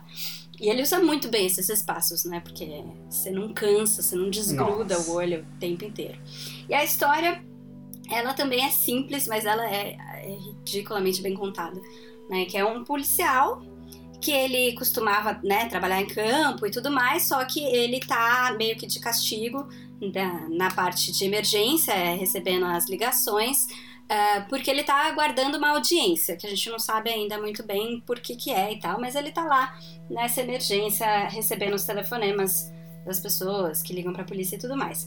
E nesse dia ele recebe a ligação de uma mulher e entende que ela tá sendo sequestrada né? Ela finge que tá falando com a filha e tal, e aí ele pega que, na verdade, aquilo é um pedido de socorro por um sequestro. E o filme inteiro ele começa a investigar esse caso, tentar descobrir quem é essa mulher, né? Aonde que ela tá, porque não tem localização, ela tá dentro de um carro, e tentar salvar ela. E para isso ele quebra várias regras, né? Várias coisas que ele não poderia fazer, ele acaba assumindo a investigação toda para ele e fazendo várias coisas por baixo do pano para salvar essa mulher. E é isso. Basicamente a história é essa e ela é contada toda é, do ponto de vista dele, né? Então a gente olha pra ele, é, é na cara dele, o ator inclusive, né? Ele merece todos os prêmios por esse papel porque é em cima dele o filme. Ele chama Jacob Sedergreen, não vi nada dele, muita coisa lá da Dinamarca que ele fez. Mas e a gente vê ele no telefone, ouve ele, ouve a pessoa do outro lado, mas não vê nada do que tá acontecendo. Então ele conta toda essa história só pelo diálogo dele com a mulher, ou ele com algumas outras pessoas da polícia e tudo mais. E você vai construindo essa história na sua cabeça, tentando imaginar o que tá acontecendo, né? Tem todo o histórico também dessa mulher e tudo mais, o histórico dele, né? De por que, que ele vai ter uma audiência, vai se construindo todas essas histórias só no telefone. Então, pra mim é um filme sensacional. Ele é curtinho, acho que não tem nem uma hora e meia. Não, É, é bem curtinho. Ele é É bem e curtinho e assim, não desgruda. né? É. Você fica É um ligado. filmaço. do- É, É um filmaço. Você achei. fica- Isso é um exemplo de roteiro fenomenal, De porque roteiro, tá tudo ali nos bom. diálogos. E, né, sem mudar muito de ambiente, sem mostrar nada da ação, mas acontece a ação o tempo inteiro, tensão, né? O que, me, o que me chama muito a atenção é a decupagem do filme. O filme é, em grande parte, feito em planos bem fechados, né? Uhum. Então a gente fica no fica ouvido dele ali, né? Isso, a gente fica muito no headset que ele usa, né? A gente fica muito no rosto dele. Claro, tem planos, tem planos abertos É, também. não. Mas a, a intensidade do filme tá nessa articulação que ele faz entre esses planos fechados. E funciona tão bem, mas tão bem, a gente é imerso de tal forma nessa história. Eu vi na mostra Ah, é, esse filme e fiquei chocadíssimo, assim, chocadíssimo. É, eu sabia do filme, mas eu tinha até esquecido já. Enfim, quando aí a Ju trouxe ali na conversa, foi puta, é um bom momento para assistir. E, e já a- a- a- né, eu tinha ouvido falar, enfim, alguns comentários e tal. Eu realmente gostei muito do filme e eu acho, eu vou um pouquinho mais longe que vocês dois, eu acho que ele é, uma, ele é um tripé, ele é uma junção do, do, do- ator, da direção e do roteiro. É muito, é, é, é, é- é muito bem conectado isso. Porque, como bem você levantou, Hugo, e, e a Ju, né, eu acho que ah, você complementa aquilo que a Ju falou no começo, né?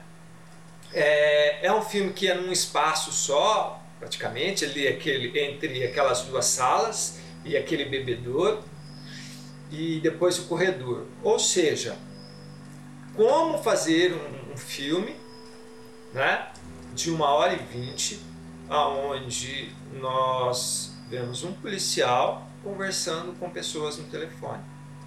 Para para imaginar. Olha é, a- o desafio que esse roteirista e esse diretor se propuseram e esse ator aceitou assumir. Sim.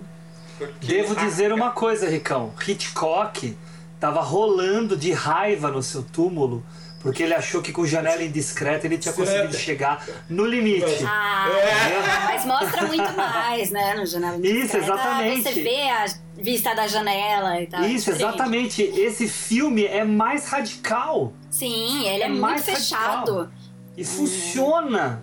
Há outro filme do Hitchcock, só que você falou, que é. Que é agora eu me esqueci o nome. Não, Festim Que é o Diabólico. plano você tá sequência. falando. é, Isso, é. Festim Diabólico, tudo bem. Mas daí é um ambiente amplo, Aconteceu. né? É. Amplo. Sim, sim. É. Não, era só pra lembrar que, que você falou e eu lembrei de um. Isso. Mas enfim, vamos voltar ao que interessa, que é o filme. É, é, e isso é muito bem construído, muito bem decupado, sim, porque eu acho que a cada momento da fala é, o diretor pensou muito nessa decupagem, o que, que ele poderia conseguir, não só para que a pessoa não ficasse entediada num plano só, como se fosse um teatro, mas o que, que ele poderia trazer a- a- na estética daquele enquadramento, ou seja, para agregar no que, no que você estava no que você estava ouvindo. Ou seja, um olhar, aquele plano muito Sim. fechado. É, tem às vezes pra onde ele olha, né? Ele tá esperando uma ligação, ou ele tá olhando, né, sei lá, pra, tele, pra tela. É um estudo na, na ideia do, do comportamento né, desse, desse, dessa personagem, ou seja, com a sua mão, aquele dedo machucado que você não sabe por que está machucado, enfim. Você daí depois É, às vezes tem diálogos que não são óbvios, né? Eles vão contando, ah, então boa sorte amanhã, e você fala, mas por que amanhã? Ou seja, ele vai construindo também Nossa. a, a trajetória da- do, do policial. Eles confiam na inteligência do público. Sim, eles não Isso é- entregam isso tudo de uma é- vez, né? Você, É. você ouve o que ele tá ouvindo, né? E Uhum. se ele ouviu uma coisa que ele já sabe, ele não tem por que te explicar. né? Essa é a diferença vire. vacilão da noite. Sim, é, rola uma experiência aí, né? São propostas diferentes. Só tô provocando. E, e vendo pela segunda vez, eu peguei muito mais forte um segundo, né, uma segunda camada do filme de uma certa crítica social aí à polícia, ao papel da polícia, porque ele fica toda hora falando, né, que não, eu tô aqui pra te proteger e, e, né, se colocando nesse papel de né, de instituição protetora e tal, só que ele né, tem algumas críticas aí por trás, é, Hum, até no, no fato de ter uma audiência e tudo mais, que na primeira vista eu não tinha prestado tanta atenção nessa camada, porque você fica muito mais na história da mulher e na- né, Hum, no o sequestro que, que tá acontecendo com ela e tal. Né? E vendo uma segunda vez eu peguei mais isso que eu achei interessante, assim, é, é uma é reflexão da mais do que... dele. É, é, É, porque isso não é que só uma, uma crítica como a gente vê normalmente, que é tipo, ah, não, a polícia é horrível, não sei o quê. É, uma reflexão justamente. que ele faz sobre qual é o papel dele ali, né? O, qual é o limite do que ele tem que intervir, Pode, não tem que intervir, pode. o que ele faz. Exato. sabe, é, sabe uma coisa que me agrada muito, né? Eu acho que tem a ver com tudo que vocês estão falando. É, claro que a gente falou dos atores, mas eu acho que é a direção de atores. Sim. Porque eu acho que os Sim. atores, eles estão falei lá. segurando demais, eles seguram demais a interpretação. Claro que o, o, o personagem central, que eu esqueci o nome, mas tudo bem. Ele, ele tem os momentos que ele explode, né? Mas. Mas é tipo na- uma hora, eu acho que eles podem é, mas é tudo muito contido, né? É, eu, eu fico imaginando o papel do diretor lá, toda hora falando assim pra eles: olha, menos. Segura. Menos, segura, exatamente. É Segura. Asger o nome dele. Asger. Então, segura. Por quê, né? Pra ter esse ambiente também, de certa forma, frio. A fotografia ajuda nisso, né? Ela é um pouco azulada. É. Né? É, então existe esse. E quando esse explode é tudo ambiente- vermelho, né? é, é bem forte, né? Forte, E, é- e justamente, aí, e por isso que ele é forte, porque é o contraste intenso com todo o azul que veio antes. Sim. Então Que é a faz que frieza funcione dele muito tá ali bem. naquela posição que ele tá insatisfeito que a gente não sabe. E ele tá Não, meio e- impotente ali, né? Porque ele tá no telefone, é. ele quer ir pra É. rua, mas ele não pode. É. Exatamente. Eu acho E que aí a, a ele Tem questão contato, e ele tem contato também ele com o trabalho dos outros, né? Isso é legal, né? Porque ele é, tem que a delegar um impotência, pouco. a impotência é bem é bem clara, né, Ju? É, Ela é bem evidente e bem cômoda, bem cômoda. Sim. Porque você fica impotente porque você não sabe nem o que tá acontecendo, você não consegue ir lá ver, você tem que passar instruções precisas o suficiente para que outras pessoas consigam ver para você. Né? Então tem que ter um autocontrole ali que a polícia a gente sabe que muitas vezes não tem, né? E ele E mostra isso é legal porque faz todo sentido para a construção da personagem dele, pro que, pro que, para quando se revela o, o problema dele. Sim.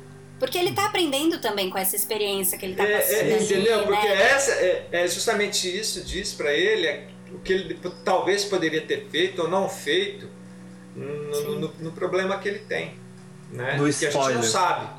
É. Sim, sim. Mas é isso, é, é muito uma aprendizagem dele, né? Tanto de calma, de paciência, de, né? Justamente. É. Tudo isso. De papel Só dele, de entender e refletir mais compreender e isso. Sim. E só pra. Não, acho que estamos fechando o tempo aqui desse Isso. filme. Tem uma notícia que pra mim foi muito revoltante descobrir que estão fazendo um remake americano dele, porque todo filme gringo bom, que não é em inglês, ganha remake americano, porque eles têm que ganhar dinheiro em cima do talento dos outros, não é verdade? É. E aí não é, É, qualquer remake, é um remake dirigido pelo Antoine Fuqua, escrito pelo Nick Pizzolato, do True Detective, estrelado pelo Jake Gyllenhaal, que vai fazer o papel principal, mas com um monte de coadjuvante famoso. Quer dizer, esquece essa coisa de ser um filme no ambiente só, em cima da cara do Todo mundo vai querer porque você aparecer. Tem, você É. tem Ethan Hawke, ele não vai ficar escondido, você tem a Riley Keough, tem mais algumas pessoas também aí, quer dizer, vai ser mais um pipocão Esse- de Hollywood. Pra um filme tão, é. né, eu eu tão sou bem um pouco feito. reticente a, a remake. Eu, eu ah, acho eu tenho é- preguiça. Eu, as, eu acho muito difícil alcançar o que, acon- o que alcança o, a original, né? Até pela, pela história do que aquele diretor, aquele ator do original fizeram para poder acontecer o filme. E é uma Sim. pena. Ou você faz outro filme, né? Sim, sei lá, conta outra parte da diferente. história, sei lá, mas você Tira fazer lá a mesma um, história. né, Não. É, Ó, vou até aproveitar, vou até aproveitar e dar uma de host chato. Eu vou usar a fala da Ju para interromper a fala sobre esse filme e encaixar aqui no Henrique. Então, esse problema de remake é o mesmo problema que teve no remake exatamente do filme que o Henrique vai falar. Certo? Que teve uma versão americana também que é muito ruim. Henrique, é contigo, fala aí. Pois é, eu ver, mas enfim. E com grandes atores ainda, né? Grandes atores. É, é, é. Inclusive é. a Julia Roberts. É. E, e, e Nicole Kidman também, né? Nicole Kidman também. É, é. Enfim, vamos lá. É, esse filme que eu escolhi é um filme de 2009. É um filme que eu gosto bastante. Sul-americano, filme. Eu acho que no nosso papo, né, que a gente estava num debate antes, né, em off, e aí eu quis escolher ele para a gente ter um representante também, né, porque a gente, em algum momento ali surgiu uma dúvida. É o filme O Segredo dos Seus Olhos. Hace 25 años que me pregunto. Le presento a la señorita Irene Menéndez Hasty, la nueva secretaria del juzgado. Señor Esposito, llamaron de la 25 que tienen un homicidio. Y hace 25 años que me contesto lo mismo. Deja, fue otra vida. Ahora quiero entender todo. É um filme argentino de 2009 do diretor Juan José Campanella. Deixa eu até fazer uma observação, Henrique. Esse Tá. é o filme que eu encontrei para ser pago pelo Look ou assistir pelo Prime. Então, na hora de procurar, pessoal, procura o do Prime. Que daí É, o que já tem tá a tarjinha branca em cima, escrito Prime. Isso. Esse você vai conseguir ver de graça. Mas continua, Ricão. Desculpa aí. É, não, que é isso, foi bem você ter falado, porque aí as pessoas vão, né, se tocar caso queiram ver o filme. Bom, ele foi escrito por Eduardo Sacheri e pelo diretor também, Juan Campanella, né?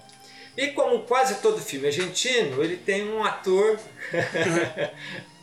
que eu adoro muito, né? Que é um Que é o ator, Ricardo né? Darim. E a Soledad Villamil, que são os personagens principais. O que, que é a história do Segredo dos Seus Olhos? É um, um, digamos assim, um oficial, um agente que trabalha diretamente com o gabinete de um juiz, né? E, enfim, o procedimento não fica muito explícito essa questão da polícia, né, investigativa argentina, que deve ser diferente da nossa, com certeza, né?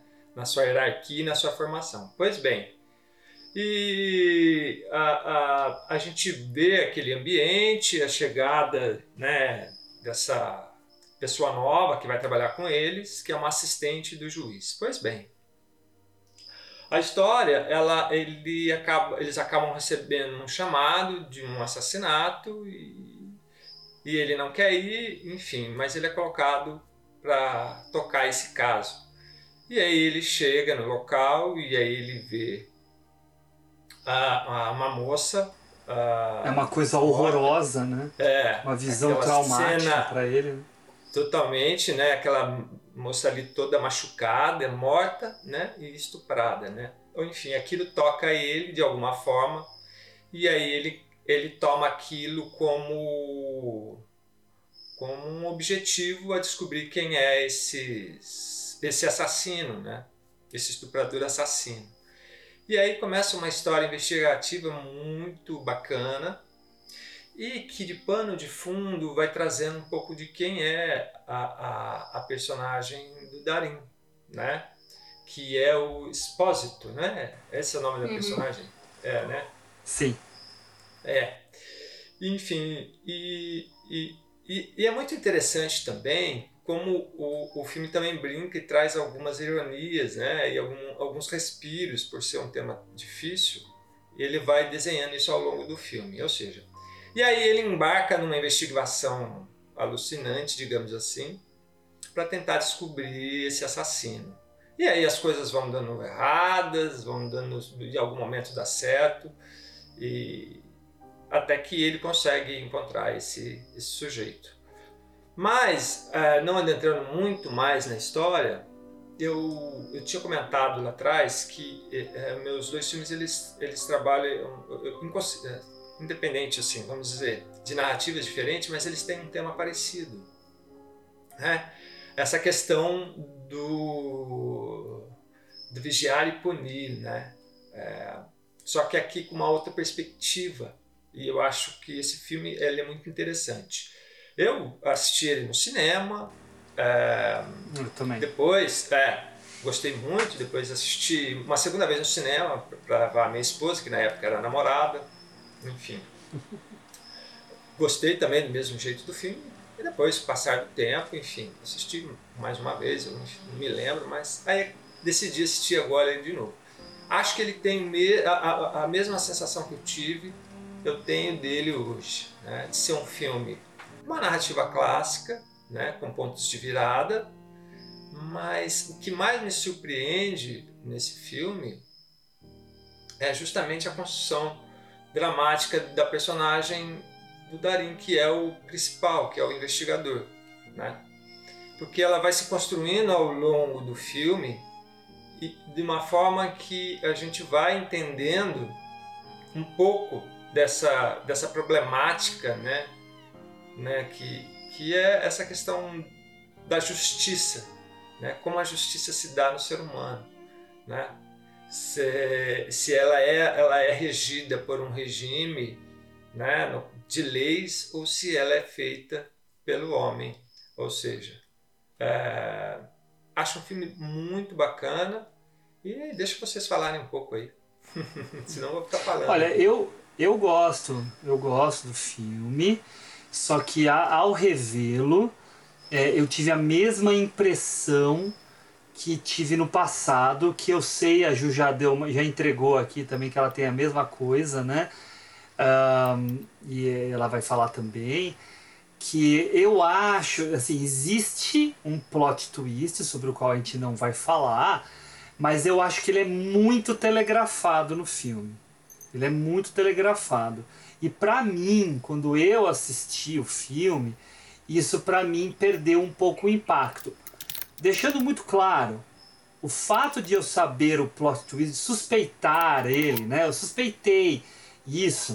Uh, não estraga o filme. Eu acho um grande filme. Eu, acho, eu, eu vou dizer para vocês o que, que eu mais gosto nesse filme.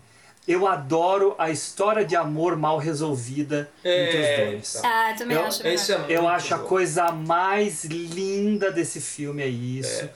E me identifico muito bem com esse tipo Hum. de situação. né? Eu ia É. comentar aqui que ele é um bobão, mas agora eu vou guardar meu comentário. Não, pode, pode comentar, não tem problema. Somos todos bobões. Hashtag. Mas esse tipo de descoberta que a gente faz no decorrer da história perde um pouquinho desse brilho, mas não tira a grande excelência que tem desse filme, que assim, ah, vamos deixar muito claro, não é um diretor de um filme único, é um diretor que Não. já fez vários filmes legais. Sim, É, sim. o Filho sim. da Noiva, O Clube da. Lua, Uhum. é, f- filmes muito bons e até foi dirigir série nos Estados Unidos. Uhum. Então é, é eu um cara sabia. aí de muita. É, ele fez episódios do House, por exemplo. Ah, olha só. É, é um cara de muita competência, né? E O Segredo de Uhum. Seus Olhos, certamente.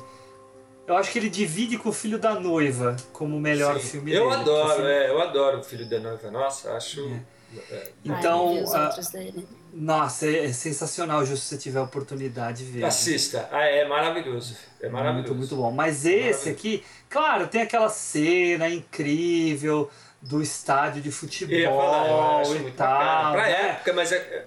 É, eu achei ela meio. Eu não gostei tanto dela hoje. Eu Então, ela- ela é tinha bem- outra impressão. É, Ela é eu acho que- evidentemente muqueada, né? É, Mas assim, mas eu acho que pra época, pra um filme latino, digamos assim, Uhum. sem verba, Sim, é. encarar um plano sequência daquele. É, o É filme bom, tem é umas bom. cenas muito Foi. bonitas. Eu acho que especialmente mais É. pro começo, assim, ele chama bastante atenção. Eu, é, eu gosto também do, do, do- do lado cômico. é, Do amigo, do amigo do dele. O amigo. Acho que respira. Achei ele incrível. Eu Ai, gosto pra mim, ele não eu me acho- convence como um bêbado. É, mas eu acho que ele não é, Ele um, um- é. o bêbado. Como alívio é, cômico, sim, ele é ótimo, ele é super simpático e tal, mas. é, Mas eu acho que o que, o que eu acho É interessante. o Sandoval, né? Não é isso? É, Sandoval. Sandoval. Isso. Pablo Sandoval. É, Pablo Sandoval. é, eu acho que ele. O que é interessante é essa, esse lado da. Porque é o seguinte: o filme aborda vários, vários afetos, digamos assim, né? E, e, e- e- o afeto principal do filme é amor. Por mais que a gente tenha uma, um desdobramento da história diferente. Então é o amor mal resolvido o tempo inteiro. Né? É, é o amigo bêbado que está brigado com a mulher, que não se resolve com a mulher. A mulher não aguenta mais ele. É né? mais ele, né? É ele que não, que não se acerta com, com, com ela, né? O, o, o Darim não se acerta com, com a Soledade, digamos assim, né? Com a Irene, né? e o esposo. A relação do marido, né? Agora eu não me lembro o nome, é, é Morales, né? Morales, é Ricardo Morales Ah, verdade. com verdade. a, com a esposa assassinada. Então, olha Uhum. o, o nível de amor da relação, né? Então ele vai botar, é como se fosse vários tipos de relações que vão se intercruzando para construir a personagem do Darim, né? Uhum. Então, tudo é sobre amor o filme. Mas no fundo, esse pano de fundo que é essa questão da justiça, né? É, é- é muito interessante, porque cada um vai agir de uma forma para aquilo que, ele, que foi uma frustração do amor dele. Enfim, para a gente não dar spoiler aqui.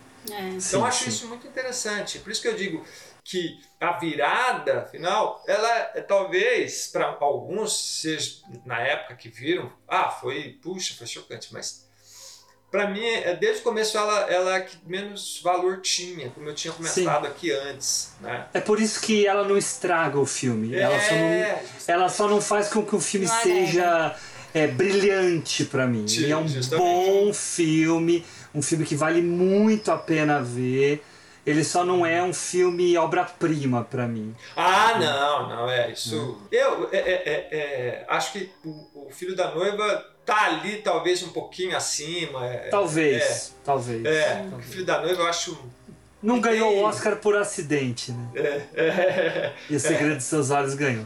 é, justamente. Acontece. Enfim. É, eu, eu pra mim perder um pouco essa coisa do, do, do plot twist mesmo, porque na época que eu vi, foi surpreendente pela violência que significava aquele final, né? Não tanto pelo que acontece, mas por como acontece, A justiça, né? Eu lembro de, né? A justiça é, eu lembro de estar no, ci- mãos. ver no cinema e ficar muito impactada com essa ideia do que acontece ali.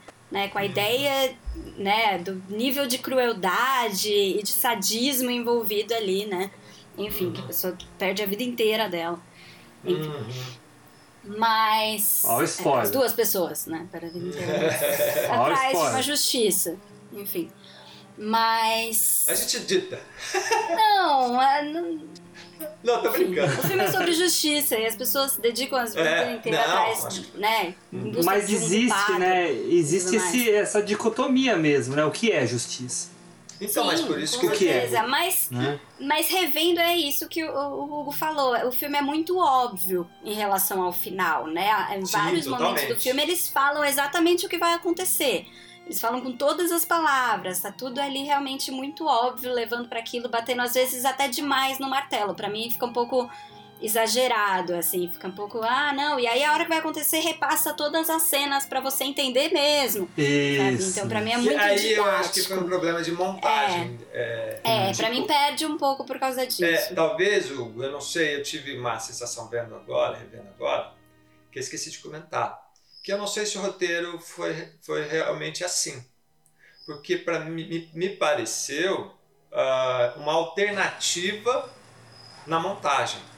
Entende? É, não, não vou saber dizer. Não- não- é, é um chute. Eu não sei, sabe? Porque. é- é- Mas é- olha, é só. Eu, eu tava falando antes da nossa gravação que eu tava revendo o sexto sentido. É o que me irrita no sexto sentido também. Quando tem o É. plot twist, os caras fazem vários flashbacks pra. É, olha assim, só, porque- olha só, é, olha só, porque entendeu? o público não vai Pô. pegar. E é por isso que. é, O que me faz pensar que é por isso que esse filme fez tanto sucesso fora da Argentina. Porque ele é mastigadinho. Assim, Aham, né? Na aham. forma como ele é mostrado, ele é construído que nem um filme de Hollywood. filme de Hollywood faz Sim, isso. total. Ele chega no plot twist, ele te explica. Mas, mas não tira o valor dele. Não, Mas não tira o valor. não tira o valor em outros aspectos. É, Mas é. nesse aspecto do plot twist, ele é, É, super o- hollywoodiano. Isso, né? isso é ele é bem didático. É verdade. né? Não tem como você perder É. e não entender o que Mas aconteceu. será que de repente, É. por exemplo, na, numa- na, na cena que eles fazem flashback, não precisaria, porque se fizesse um enquadramento só no olhar dele e, e- e ele estacionar o carro, já matava. Para qualquer cinéfilo Uhum. Já tá ou claro. pessoa já Não, entenderia tava bem claro. Tava É. bem claro. Mas é isso aí, gente. Então vamos partir pro próximo, nosso último filme, antes das nossas menções honrosas. Vamos! Bora! Pessoal, ah, porque nossos ouvintes queridos, a gente escolheu aqui, conversou a ordem dos filmes e optamos em deixar esse filme que eu que indiquei por último, porque a reação que os que, o, que o- os meus dois outros colegas aqui tiveram foi maravilhosa, que é a reação que eu quero que todos vocês tenham. Esse filme eu assisti na mostra também, na mostra de cinema de 2018. E é um filme de um impacto assim gigantesco. E esse impacto eu revendo o filme ontem, senti novamente. Henrique sentiu, Juliana sentiu, escreveu a respeito até, né, Ju? Ah, só um pouquinho, só um pouquinho. Só um pouquinho, não né? Não gastou, não gastou argumento. Que é o filme Cafarnal.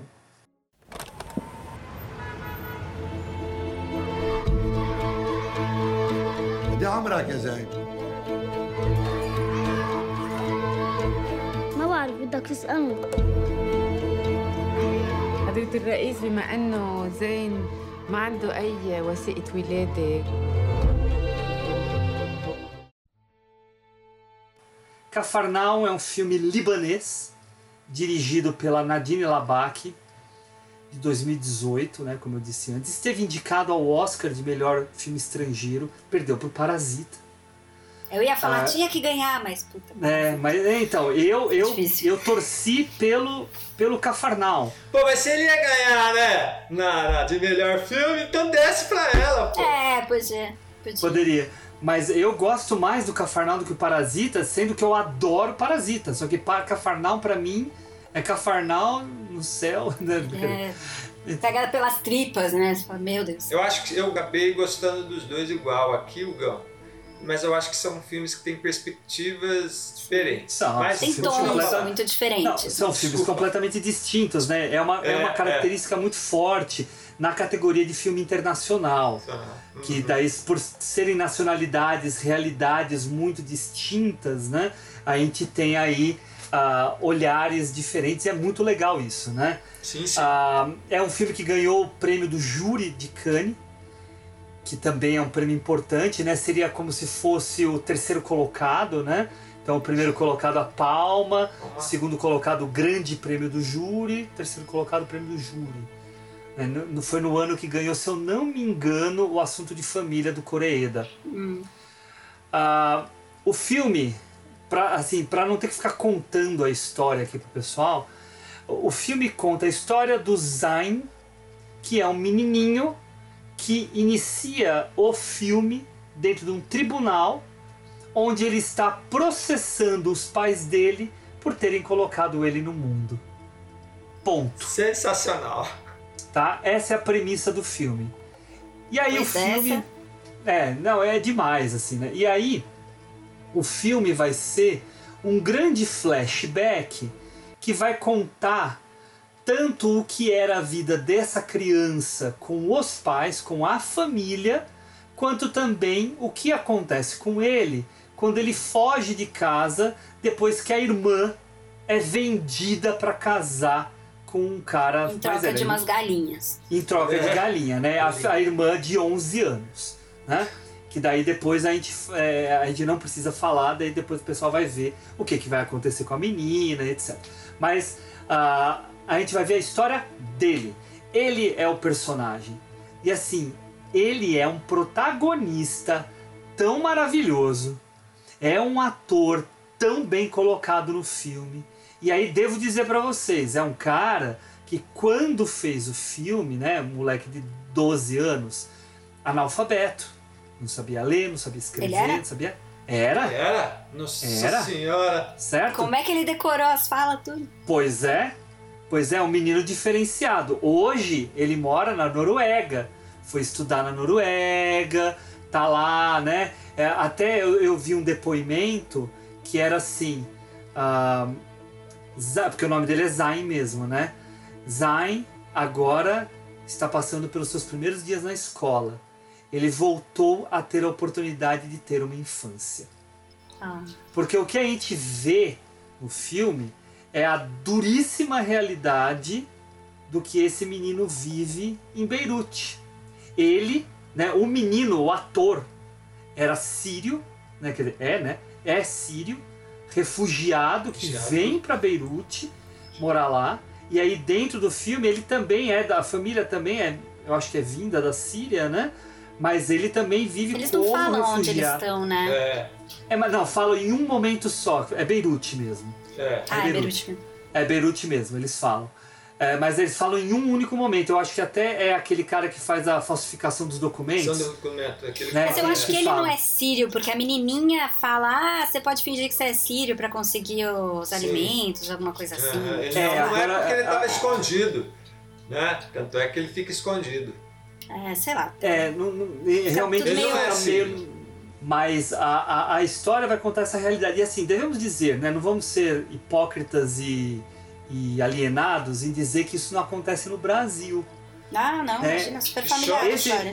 isso, essa realidade desse menino, vive, assim, usando o termo certo, tá? Vivendo no meio da merda, sem ter nenhuma condição, sem ter o que comer, vivendo de favor, correndo atrás do prejuízo, não sabendo como vai ser o futuro dele, com uma mãe e um pai que não querem nem saber dele, que tratam ele como gato sapato, que dão porrada nele, que vende a filha, e tudo isso. Esse bando, a gente, gente, é realidade de boa parte de nossa população que está fora aqui dos grandes centros. É. A gente, tá- a gente mora aqui em São Paulo, né? Ricão lá em Sorocaba, mas ah, ah, é outra realidade. Não, é uma realidade que É a gente outro mundo. totalmente. O que acontece aqui nos rincões brasileiros é essa Beirute aí que Com vive. certeza. Eu tava até comentando com uma amiga minha antes da, da gravação aqui, que eu ia falar sobre esse filme, porque eu estava indicando o filme para ela ver. E ela é, ela é professora de jornalismo internacional, então ela entende muito desse assunto, né? Então fica aqui o, o, o beijo para a professora Márcia Detone, e que muita gente conhece. E, e aí a gente estava falando sobre filmes realizados no Líbano, né? O Henrique recentemente até comentou com a gente né, a respeito do Valsa com Bashir. E é um dos filmes né, que trata desse. Mas assim, a gente tem aquele filme O Insulto, por exemplo. O Beirute Oeste. Né, e tantos outros filmes que vão lidar. Teve, tinha agora um curta da indicado para o Oscar, né, que era chamado Presente, que também é sobre, é sobre Israel e Palestina, que é claro deslocado, né, mas a, a zona de influência é similar, que são sempre histórias interessantes, né, e até vai ter aí um, um outro filme que eu tô tentando fazer com que a gente faça um episódio aqui que também tem essas temáticas, porque é um lugar que traz muitas histórias humanitárias. E o Cafarnaum vai ser isso, né? O que, que é o Cafarnaum? O para começo, é o nome de uma cidade bíblica, que não existe mais, que está lá soterrada, mas ela não é o significado dessa história. Nessa história, Cafarnaum significa bagunça, zoneamento, né? Toda essa é, é, é, essa criança que está no meio de algo completamente zona. tumulto. Isso, a zona, tudo tumultuoso, tudo complicado de você se organizar, de você se encontrar. É uma vida no tentar. meio do Cafarnaum. É o caos, Então é- né? É o É o caos. É o caos. caos, né? Exatamente. É, é- é você tentar achar um lugar dentro do caos. Mas eu Só acho que que assim- essa, essa ideia também da cidade bíblica também tem a ver, assim, até com uma ironia, né? Porque é, é meio que ali naquele miolo que começa toda a, né, a, história, a religião e tudo mais, É. é. o lugar mais problemático do mundo. Né? Onde- Uhum. Não, E, tem essa é uma coisa oportun- também Pode falar, que Ju. o pai fala no julgamento, né? Ah, por que, que você continua tendo filho? Ele, ah, porque, né, fala que eu tenho que ter filho. E quem fala? A religião dele fala que ele tem que ter, né, tem que ter filho, eles vão cuidar de mim, aí eles vão lá e me traem. Pô, sacanagem. Não, e o filho, e o filho fala, né, na hora que pergunta, o que, que você quer dos teus pais? Eu quero que eles parem de ter filhos, Filhos, justamente, é. é. porque eles não conseguem dar conta e tratam a gente que nem cachorro, né? Cachorro, que nem... Pior do que cachorro. Pior do que cachorro, é. Sim. Pior mas do é isso, cachorro. mas você vai perguntar por que, que essas pessoas têm filhos. E no caso deles é porque, É. né, Eu- a eu- religião eu- dá a entender que a função deles é ter filhos. E, e- Enfim. Eu É. vi algumas críticas, eu vi algumas críticas no Letterboxd, porque ontem eu estava escrevendo sobre o filme lá, eh, até de, de pessoas que eu respeito muito, pessoas como a Isabella Whitman, por exemplo, que é uma ótima crítica, né? Que Isabel. problema. É, Isabel, desculpa, Isabel Whitman, que problematiza ah, o filme no sentido de querer jogar a culpa dos males das crianças apenas, no- apenas nos pais.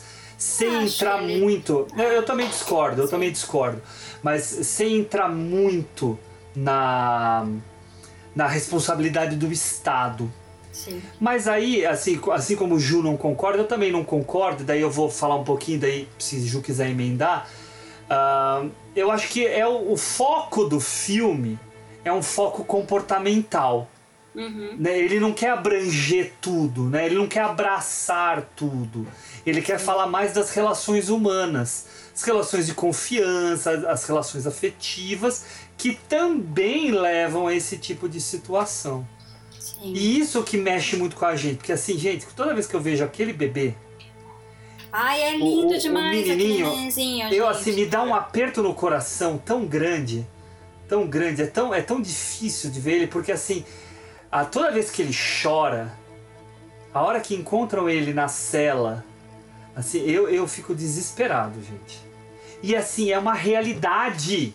É, É uma não realidade. ficção. Não é uma brincadeira. Não é. É um docudrama. É, tá, tá tratando do problema dos refugiados. Então, acho que eu falar, É. Hugo, você, você come- você comentou que era uma questão mais de comportamento. Mas eu acho que, assim, eu, eu não, eu não acho que não vou usar a palavra discordo de você. Porque eu acho que é, é, é, é tudo. tá? É.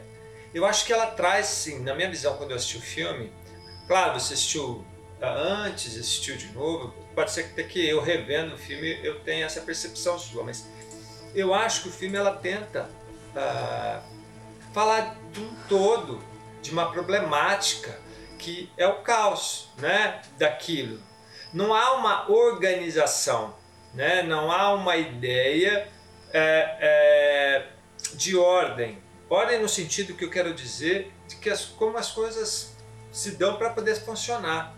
Aquelas mulheres refugiadas, todas presas, Henrique. Justamente. E aí. Sem poder e nem falar com ninguém, é, né? É, justamente é isso que eu tô falando. Então, quer dizer, e, e aí é começar a falar assim: olha, vamos olhar para esse universo que você nunca viu, ou que você só ouviu falar. É. Né? E aí, vamos dar cara foi- para essas pessoas, vamos dar identidade para elas, né? É, justamente. E pela perspectiva, como o Hugo disse, do menino. Né? E é sensacional abrir o filme dizendo: ah, Eu quero processar meus pais por eles terem me colocado no mundo. Não é. Eu discordo um pouco da, da, da, da, da, da crítica que você comentou da Isa, Isabela. Isabela? É Isabel. isso que você falou? Isabel. Isabel, desculpa. Porque eu não acho que ela faz uma referência a- a- para culpar os pais. Não. Ela parte, a história ela parte de um, de um ponto do- do- do- que faz com que a gente se questione ao decorrer do filme.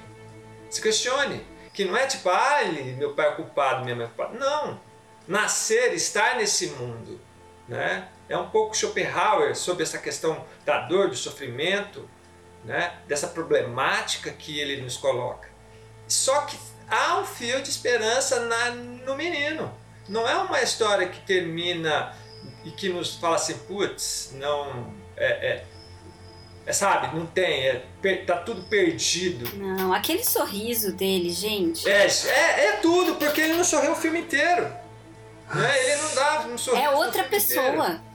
A hora que ele sorri é Então outra isso é pessoa. muito legal. É um filme forte, é um filme soco no estômago, né? É, é, de você enxergar aquela realidade, mas ao mesmo tempo a trajetória, né? Que, que, que, que, a gente vai vivenciando daquele garoto, ao final mostra um fio de esperança na Sim, humanidade. lindo, né? Bonito. Sim, É. e o Hugo fala muito bem dessa questão é, é, é, da relação humana que o filme trata, que eu acho que esse é o ponto é, chave do filme, né?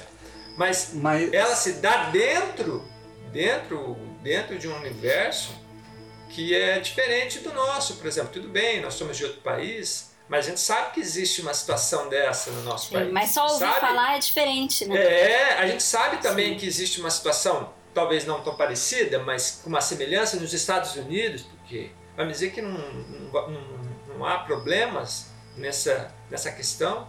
Então, é, é bem universal essa ideia do, do- plano dela, né?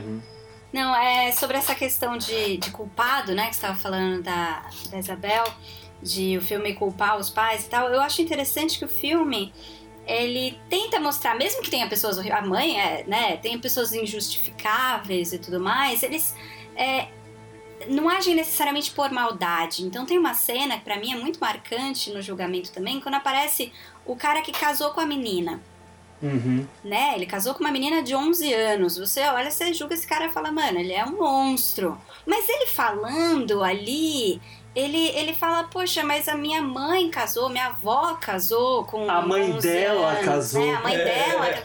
Pra mim isso é uma coisa normal, eu não tô fazendo nada de errado. É, é a questão né? cultural, e aí você né? pensa, fala, puxa, realmente não é uma escolha do indivíduo de fazer uma coisa horrível. Não, ele foi, ele, né, ele foi criado achando que isso era normal. Ele fez na melhor das intenções, né? No, Na ideia. onde a gente né, pode dizer, né? É. E, e ele fez uma atrocidade. Por quê? Porque isso era normal pra ele. E naquele mundo que há esse caos, né? A violência, a crueldade, o absurdo é normal pra Uhum. todas aquelas pessoas. Você tocando ne- nesse ponto, eu acho interessante que me lembrei aqui, é, é que a, a, a, a roteiro e a direção dá a oportunidade para todas as personagens falar. Todos. O que, que eu estou querendo dizer? Não é um retrato do tipo, olha, a mãe é, o pai e mãe é, é culpado. Não acho que é isso. Ah, Porque a mãe fala e, fala. e ela a, a, a oportunidade da mãe falar, inclusive no julgamento, ela fala o que eu faço? Eu tenho que escolher, ela vai Uhum. morrer passando fome? Ou ela casa como eu casei, como fulano casou, como a ciclana casou, sei lá. Enfim, é, é, então são esses dilemas, esses conflitos dentro desse caos, desse universo que ela expõe a gente e que é universal. Que não tem gente. uma resposta fácil. É, Não tem, é É. justamente. Sim. Por isso Não, que eu acho que. Desculpa. Pode. Termina, termina. Não, não. Não, não, não. Era só esse adendo que eu, que eu É, ia não, eu só ia acrescentar que um, você falou que o, o filme começa com um processo muito chocante, mas antes ainda teve outro processo que a gente fica sabendo que o menino tá preso porque ele deu uma facada em alguém. Antes dele Sim, processar os pais. verdade. Então E são dois menino- processos. E o menino é boca dura, né? Porque ele vira e fala assim: quem que você esfaqueou? Um filho da puta. É. Mas por que, que você esfaqueou? Porque ele é um filho da puta. Sim! Isso antes de você saber bom, que ele tá é processando os pais. Quer dizer, É, é, você já bom. começa assim. Socorro. É, muito Mas bom. é, eu, eu ontem ve- revendo o filme, eu chorei em várias partes, né? E, mas posso contar pra vocês qual é a parte que mais me emociona? É, claro que a- o, o- menininho, o bebezinho, claro que emociona o tempo todo, porque é um bebezinho, enfim, inocente, ingênuo, né? Mas são os momentos de solidariedade. Os momentos em que o menino tá na rua, passando fome, e aí um cara que ele não conhece, Ah, ele que comprou coisa... um salgado pra ele. Compra o É. salgado e fala assim: olha, é pra você, eu comprei, eu tô te dando. E ele é Ele todo. e ele fica, ele fica com medo. Mas isso me toca de tal forma. Porque, assim, é, às vezes é, é, são as pessoas invisíveis que estão perto da gente que a gente nem sabe que, o quanto que a gente pode ajudá-las, É. né? É, é. E, enfim, tá na na nossa mão, né? Ainda mais agora vivendo esse período da pandemia, né? Quanta gente a gente não vê que, que tá se ferrando, né? Que não tem emprego, que não tem trabalho, que não tem nada, né? E que já não tinha nada antes e agora tem muito menos, né? Não, legal você falar isso porque isso e o que te fez chorar, Hugo, é nada mais do que a palavra que representa isso, né? Compaixão. Compaixão ao próximo. Se doer pela dor do outro, né? É, e, e- e- e quanto a gente, né? Esse filme trata isso nos vários níveis, né? Por isso que eu disse que, que, que, a diretora foi muito feliz, é porque ela dá voz, ela, há uma preocupação, não há, ela não tenta estigmatizar, olha, a mãe e o pai. Não tem que estigmatizar o rapaz, o fulano, ou o ciclano. Ela fala, todo mundo tem, tem, todo mundo tem seu lado bom e seu lado ruim, às vezes um mais ruim do que bom, mas enfim, todo mundo vai poder falar aqui, digamos assim, né? É, traduzindo em outras palavras. Não, mas e, é e essa questão da compaixão fica pontuando o filme mesmo, e é verdade. Bom, gente, eu acho que, né, conseguimos falar dos nossos seis filmes muito bem aqui. Agora, rapidamente, a gente vai substituir o nosso espaço de dicas para fazer as nossas menções honrosas, tá? Mas se o, se o Folha quiser, ele pode colocar, eu vou deixar ele colocar a vinheta das dicas para iniciar as nossas menções honrosas.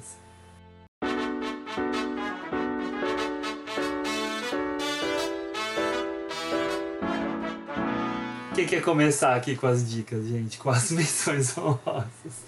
Ah, eu, Eu- eu- falar aqui. Pode falar então, Ricão. Manda aí. Então, a minha menção honrosa foi que dentro da, da minha procura apareceu esse filme e eu achei interessante indicá-lo. Né? É um cinema clássico hollywoodiano, porém é um bom filme. Né? Chama Círculo de Fogo, ele é de 2001. A nota dele no IMDb é 7.6, uma nota bacana. Enfim. É... De um diretor muito bom. bom. Jean-Jacques. Annaud. Annaud. Annaud. Annaud que fala? Eu ia falar Uhum. Arnaud. É, não, Tiro fa não D. falo D. Tiro D. É. Arnaud. no. Enfim. É, E é o seguinte, é um filme que fala, é um filme sobre a Segunda Guerra Mundial, que conta a história de um franco-atirador russo num período que que ele passa ali dentro de, da cidade de Stalingrado, né? A resistência dos russos ah, em relação Contra o exército do Hitler. ao exército do Hitler, aos alemães. Enfim, é, é um filme bem bacana. É, é um filme que, que é um jogo de gato e rato, né? digamos assim. porque é um franco-atirador alemão contra um franco-atirador russo. E nos papéis principais, bem novinhos, Jude Law fazendo o, papel do Vasily, não sei se fala assim Ah. russo. Zaitsev. É, Zaitsev. Zaitsev. Zaitsev. Zaitsev. É. É, mas o primeiro nome dele é Za- Vassili, acho que é. Vassili Zaitsev. É, é, Vassili Zaitsev. A gente aprendendo russo aqui. É. É, o Jude Law, novinho, faz o papel do personagem principal, né? O franco-atirador russo. É, Ele tava Ah, bem no início da fama. Bem né? no início, bem no início. O antagonista é um ator que eu gosto muito, que é o Ed Harris. Ah, acho ele Atorzaço. Ele é incrível. Ah, Sobrenome maravilhoso e ator maravilhoso. é verdade, né? Enfim. É, e a Rachel Weisz também, muito novinha, né? Já mostrando ali, né? E o Shakespeare, né? Tem o Shakespeare também. Joseph Fiennes, é assim que pronuncia? Enfim. É. É. O, o mais picareta da história, digamos assim. É o mais né? picareta. Mas, Mas é tá um grande também. filme, turma. É um grande filme. É, é uma narrativa clássica. ah, é um jogo de, de, de, de gato e rato. E além de ser um, um- um- um- ter muitas cenas interessantes do, do ponto de vista de guerra, enfim. Ah, é isso aí, vai. Não, e, e vale, vale a observação de que tem um ator maravilhoso nesse filme chamado Ron Perlman, que sempre tá nos Ah. filmes do Jean-Jacques É. Hano, que Sim. fez o. Verdade. Com o Jean-Jacques Hano fez A Guerra do Fogo, que talvez Fogo. seja o filme mais famoso né, do, Hum. do Jean-Jacques Hano, junto com O Nome da Rosa, que ele Que é também mais está. E que vai ser posterior, posteriormente o Hellboy, né? É, É um- A minha menção honro- honrosa, na verdade, era um filme que eu ia colocar nas dicas principais, tá? Mas eu acabei optando em deixar aqui na dica porque eu acho que os outros dois filmes eram mais fortes e mais fundamentais na cinefilia. Porém, este filme aqui todo mundo deveria assistir. E eu explico por quê. Esse filme é um documentário eu não sei se o Henrique ou a Ju assistiram. Vocês conseguiram ver ou não conseguiram? Não. Ah, é um documentário. Puxão de orelha em vocês. Dirigido pelo Lula Carvalho e pela Natasha Neri. Lula Carvalho, filho do Walter Carvalho, tá, gente? Que é o grande fotógrafo brasileiro, né? O Lula Carvalho é o fotógrafo do Tropa de Elite, Uhum. né? Mas o, e o Walter Carvalho é o Walter Carvalho. Que foi assistente É, fez- do César Charlone no, no, no Cidade de Deus. O Lula? É, não é? Ah, que legal. Não sabia, não É, sei. Não sei. É. Mas o Walter fez Central do Brasil, Terra Estrangeira, Abril Despedaçado, ah, Madame Satã, dirigiu né, aquele um filme de cinema, um Uma Janela para a Alma, enfim. o cara é incrível. Irmão do Vladimir Carvalho, que é um grande documentarista, né? ou seja, família. Ah, e o Lula Carvalho, junto com a Natasha Neri, faz um filme chamado Alto de Resistência. É um documentário que ganhou o É Tudo Verdade, acho que 2018, se eu não me engano, que conta a respeito do genocídio feito pela polícia em cima das, das populações periféricas nas favelas brasileiras, em- principalmente no Rio de Janeiro. É lá que eles falam mais. Inclusive aparece a Marielle no filme, assim como mães também de vítimas que foram assassinadas pela polícia. O filme conta a respeito de um dispositivo legal chamado auto de resistência, que é quando a polícia eh, diz que matou um determinado indivíduo porque ele ofereceu resistência à prisão e seria um tipo de legítima defesa, tá? Só que o filme vai denunciando por meio de imagens gravadas por moradores, depoimentos, pela, pelas questões até de mostrar o tribunal e tal, de que tudo é uma grande farsa. Não vou dizer que isso não exista, claro que tem bandido que resiste e que acaba sendo morto, mas existe uma grande parte da população negra principalmente, das periferias, das favelas, que acaba sendo assassinada pela polícia. E é mostrado isso no filme, um momento em que a polícia passa e é gravado dentro do carro dos caras, que eles estão lá conversando, dando risada um pro outro, o cara resolve abrir a janela e dar tiro na população que tá na rua. É. Então, isso é, É. só um, é um caso de tantos que existem. Então, o filme vai denunciar uma política que parece uma política de Estado que busca eliminar a população negra e periférica. É. E torna-se assim um filme de grande impacto. É um filme que ficou até na lista lá para ir pro Oscar, porque o É Tudo Verdade envia os filmes eh, que ganham né, o festival como pré-concorrentes à indicação de melhor documentário. Não entrou, tudo bem. Tanto que como é que é? O, o, o título em inglês, que até o que aparece na Amazon é Police Killings. Ah, Acho meu que é Deus. isso. É assim que chama. Que falta de tá? sutileza, né? Falta de sutileza. né? Eu acho alta de resistência muito melhor, mas tudo bem. Mas o filme vai investigar esse tipo de coisa.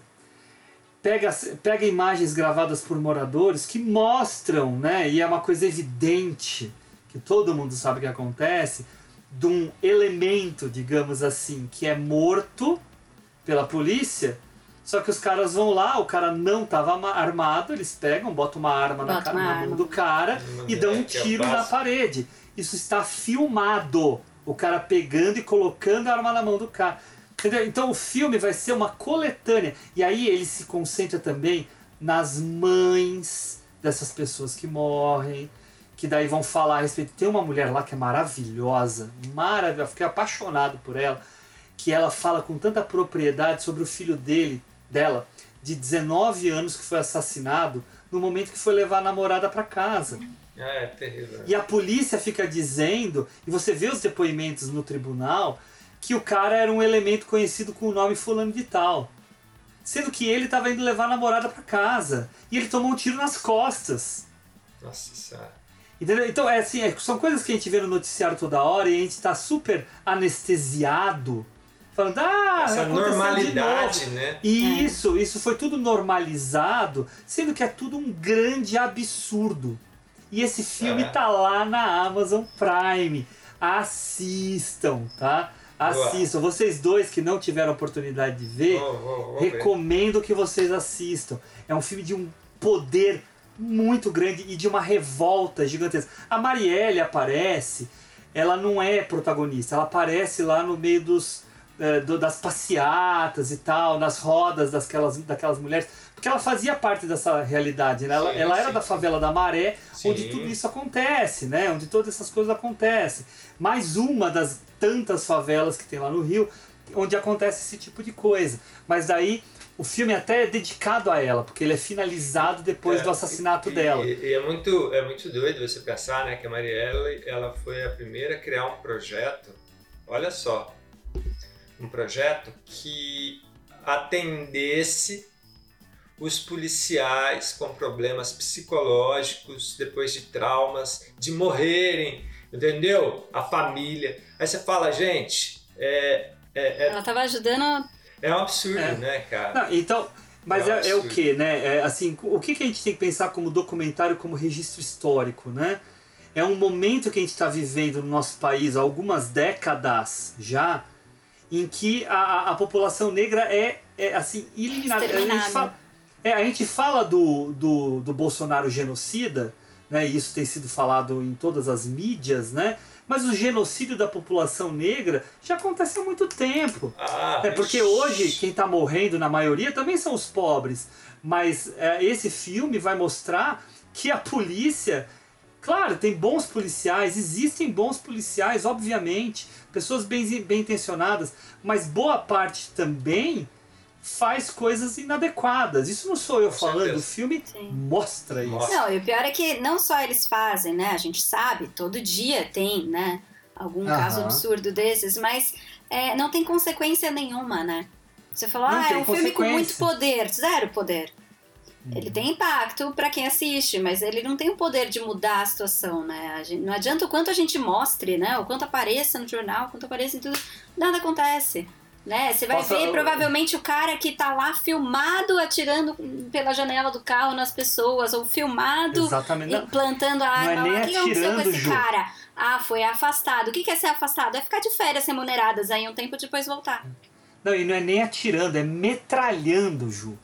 Metralhando as pessoas. Vai procurar esse cara pra ver o que aconteceu com ele. É. Para finalizar a fala sobre essa minha menção honrosa, eu vou usar aqui, já que a Ju falou sobre a questão da impunidade, uma fala recente da Denise Fraga, aquela atriz, ótima atriz, comediante e tal, que postou no, no Instagram, não sei se vocês viram, que ela teve uma pessoa próxima a ela que perdeu um parente e a pessoa cometeu um ato falho na hora de falar com ela, falando assim que ela morreu por causa de impunidade baixa. E aí ela, claro, não quis corrigir a pessoa, que ia ser uma indelicadeza, mas ela achou muito ótima a, a, a ironia do ato falho, porque a pessoa, na verdade, não morreu de impunidade baixa, ela morreu de impunidade alta. Porque as pessoas que estão aí causando tudo isso estão impunes. Tá? É assim que eu muito bom. termino. Ju, é contigo. Muito bom. Bom, a minha dica é bem mais leve, bem mais suave. Mesmo assim, não é completamente leve, mas enfim, ela vai para outros mundos, de certa forma. É, minha dica é uma série, né? Eu não quis colocar como os filmes principais justamente por não ser um filme, ser uma série. Mas é uma série que eu gostei muito, ela é muito bonita. Ela foi indicada, na verdade, para mim e pro Gabriel, por um colega dele, um, acho que era fotógrafo. Acho que era um fotógrafo, né? De cinema, série também. E justamente porque a série ela ela é baseada num livro de pinturas de um concept artist sueco chamado Simon Stalenhag. Então existia aí. primeiro esse livro com várias imagens, né, de um futuro meio distópico, meio retrô, né, um lugar meio esquisito assim, e era como se fossem concept arts assim, né, pinturas bem realistas assim, e, e mostrando mais ou menos esse universo. E aí eles fizeram uma série em cima dessas pinturas que chama Tales from the Loop, né? Contos do Loop, que é uma máquina aí que não é muito bem explicada, né? Esse loop é tipo um acelerador de partículas e tal, e é uma máquina que causa eventos estranhos numa comunidadezinha pequena, mais ou menos com cara de anos 70, mas fora do tempo e do espaço, né? Um lugar não muito localizado ali. Né? Então, essa coisa de futuro retrô é muito tendência, né? É o que tava lá no, no Vest of Night, enfim, mas é uma coisa, é, é um- um- uma estratégia para causar um estranhamento maior, né? Na ficção científica, eles gostam muito de fazer isso. E esse, ele tem esse impacto de ser um lugar muito bonito, porque ele é retrô, né? Não só na fotografia, no figurino e tudo mais, mas as próprias coisas tecnológicas, né, que tem nessa cidade e tal, elas têm uma cara de antigas, né? É tudo muito físico, é tudo, né, muito pesadão, não é tecnologia, É. nanotecnologia, não, é tecnologia Não. imaginada no passado, né? E aí é, é também que nem o, o West of Night, olha aí a semelhança, ela tem uma pegada meio Twilight Zone, né, no fato de que cada episódio ele é focado Percebemos num... uma tendência. Pois é. Cada episódio é, não é exatamente uma antologia, porque tem uma, uma, aí entre os episódios, mas cada um é focado num personagem e num evento estranho. E esses eventos estranhos, eles são coisas tipo viagem no tempo, troca de corpos, né? Tem uma menina que faz parar é o tempo. Então são coisas É assim isso que eu ia falar, é muito bom. né? Só que o foco da série me parece ser muito menos os eventos e muito mais as consequências humanas desses eventos, né? Então, tipo, ah, que legal, vou viajar no tempo, mas poxa, tudo que você perdeu nesse tempo que você pulou, É. né? Então, ah, legal, vou trocar de corpo, mas poxa, que vida é essa que você vai ter, né? Então, ele fica ele mostra uma comunidade muito melancólica por conta desses eventos, que são eventos Uhum. incontroláveis, ninguém consegue né, reverter, ninguém consegue manipular de uma forma muito controlada o que está acontecendo. Eles simplesmente acontecem e ninguém é, nem fala muito sobre eles, né? Acontece um monte de coisa e meio que é isso mesmo, a vida é assim. Então tem esse tom melancólico muito forte. Eu, eu achei uma série muito bonita. Eu não gosto muito do final, eu acho que ela apela um pouco vai para um lado um pouco desnecessariamente trágico, assim. Mas, mas eu acho uma série bem, bem bonita, assim. Eu acho que é uma temporada só, não, não vai ter mais do que isso, mas para mim vale a pena, Mas- assim, ela é... Legal. Eu, eu Legal. achei bacana. Eu, eu confesso que eu não terminei de assistir, mas não pelo fato de não ter gostado. É, mas de- pela correria aqui do dia a dia. Mas até onde eu vi, eu gostei bastante. Esteticamente, ela é muito bonita. Sim. Ah, no episódio né, que a menina congela o tempo e é, é muito, gostei muito, achei muito legal, enfim. Não, eu, eu Vou- por vou- várias vou terminar de vezes. assistir. Mesmo você não gostando do final, vou terminar. Ah, vale a pena mesmo assim, pelo menos amarra tudo. Sim, sim. Eu por várias vezes ensaiei assistir Tales from, the Loop, porque o, a própria Amazon, né? Eu tenho o Fire TV, né? Que é aquele dispositivo da Amazon, que É até bom. quem me indicou foi o Henrique. E aparece, né, uma propaganda sempre da Amazon da coisa mais recente. E por um período foi o Tales from the Loop. Mas eu acabei não vendo. E aí, mesmo sabendo que você ia dar essa dica, por causa, eu vou usar a mesma desculpa do Henrique, por causa da correria do dia a dia, eu acabei deixando para para não assistir, tive que fazer escolhas, né? Mas Não, é bem interessante, tenho vontade de ver. É isso, Ju? É isso. Dica Muito dada. bem. Então, menções honrosas dadas, pessoal. Então, a gente vai agora partir para o nosso final. Queria aqui me despedir de todos, agradecer pela audiência. Assistam aos filmes da Amazon, assistam às nossas dicas, mesmo tendo um ou outro mini spoiler aí nas nossas falas, a, a experiência em assistir esses filmes vai ser muito importante. Não tem nenhum filme aqui que a gente fala veja mais esse, esse ou aquele. Vejam os filmes tá? Não precisa ser tudo de uma vez. Bota lá na tua lista e vê a medida da, do possível, né? É essa a ideia. Ah, acompanhe também outros streamings, mas a Amazon tem aí coisas boas. Vai ser difícil de achar, mas você encontra. E se tiver outro problema que você quiser denunciar aqui da Amazon, Isso, fala. denuncia nas nossas postagens. É, nos comentários. É. E se quiser que a gente fale de outro serviço também específico e faça uma listinha do que assistir, só contar pra gente que a gente faz. É isso aí, é, É isso isso aí. aí. Nós queremos mesmo fazer episódios diferentes aqui para falar com vocês. Esse episódio ficou um pouquinho mais longo do que a gente costuma fazer, mas eu acho que deu para acompanhar. É isso, gente. Então, obrigado aí pela audiência. Ah, queria agradecer a presença aqui do Henrique Pires. Obrigado, Hugo. Obrigado, Ju. E mais uma vez aprendendo muito com vocês. Valeu. Fui! Obrigado, Juliana Varela também. Obrigada, obrigada pelas dicas, né? Todo mundo tem dica pra Isso todos aí. os gostos, pra todos os humores. É isso aí, até a próxima. É isso aí, gente. Não percam aí os nossos próximos episódios. Acompanhem a gente no Instagram. Se precisar entrar em contato, mande mensagem. Temos um e-mail também que está colocado aí para vocês. Ah, queria dizer que a nossa edição deste programa de hoje foi feita pelo Folha Leaf. Meu nome é Hugo Harris e eu me despeço de vocês. Um abraço para todos. Tchau.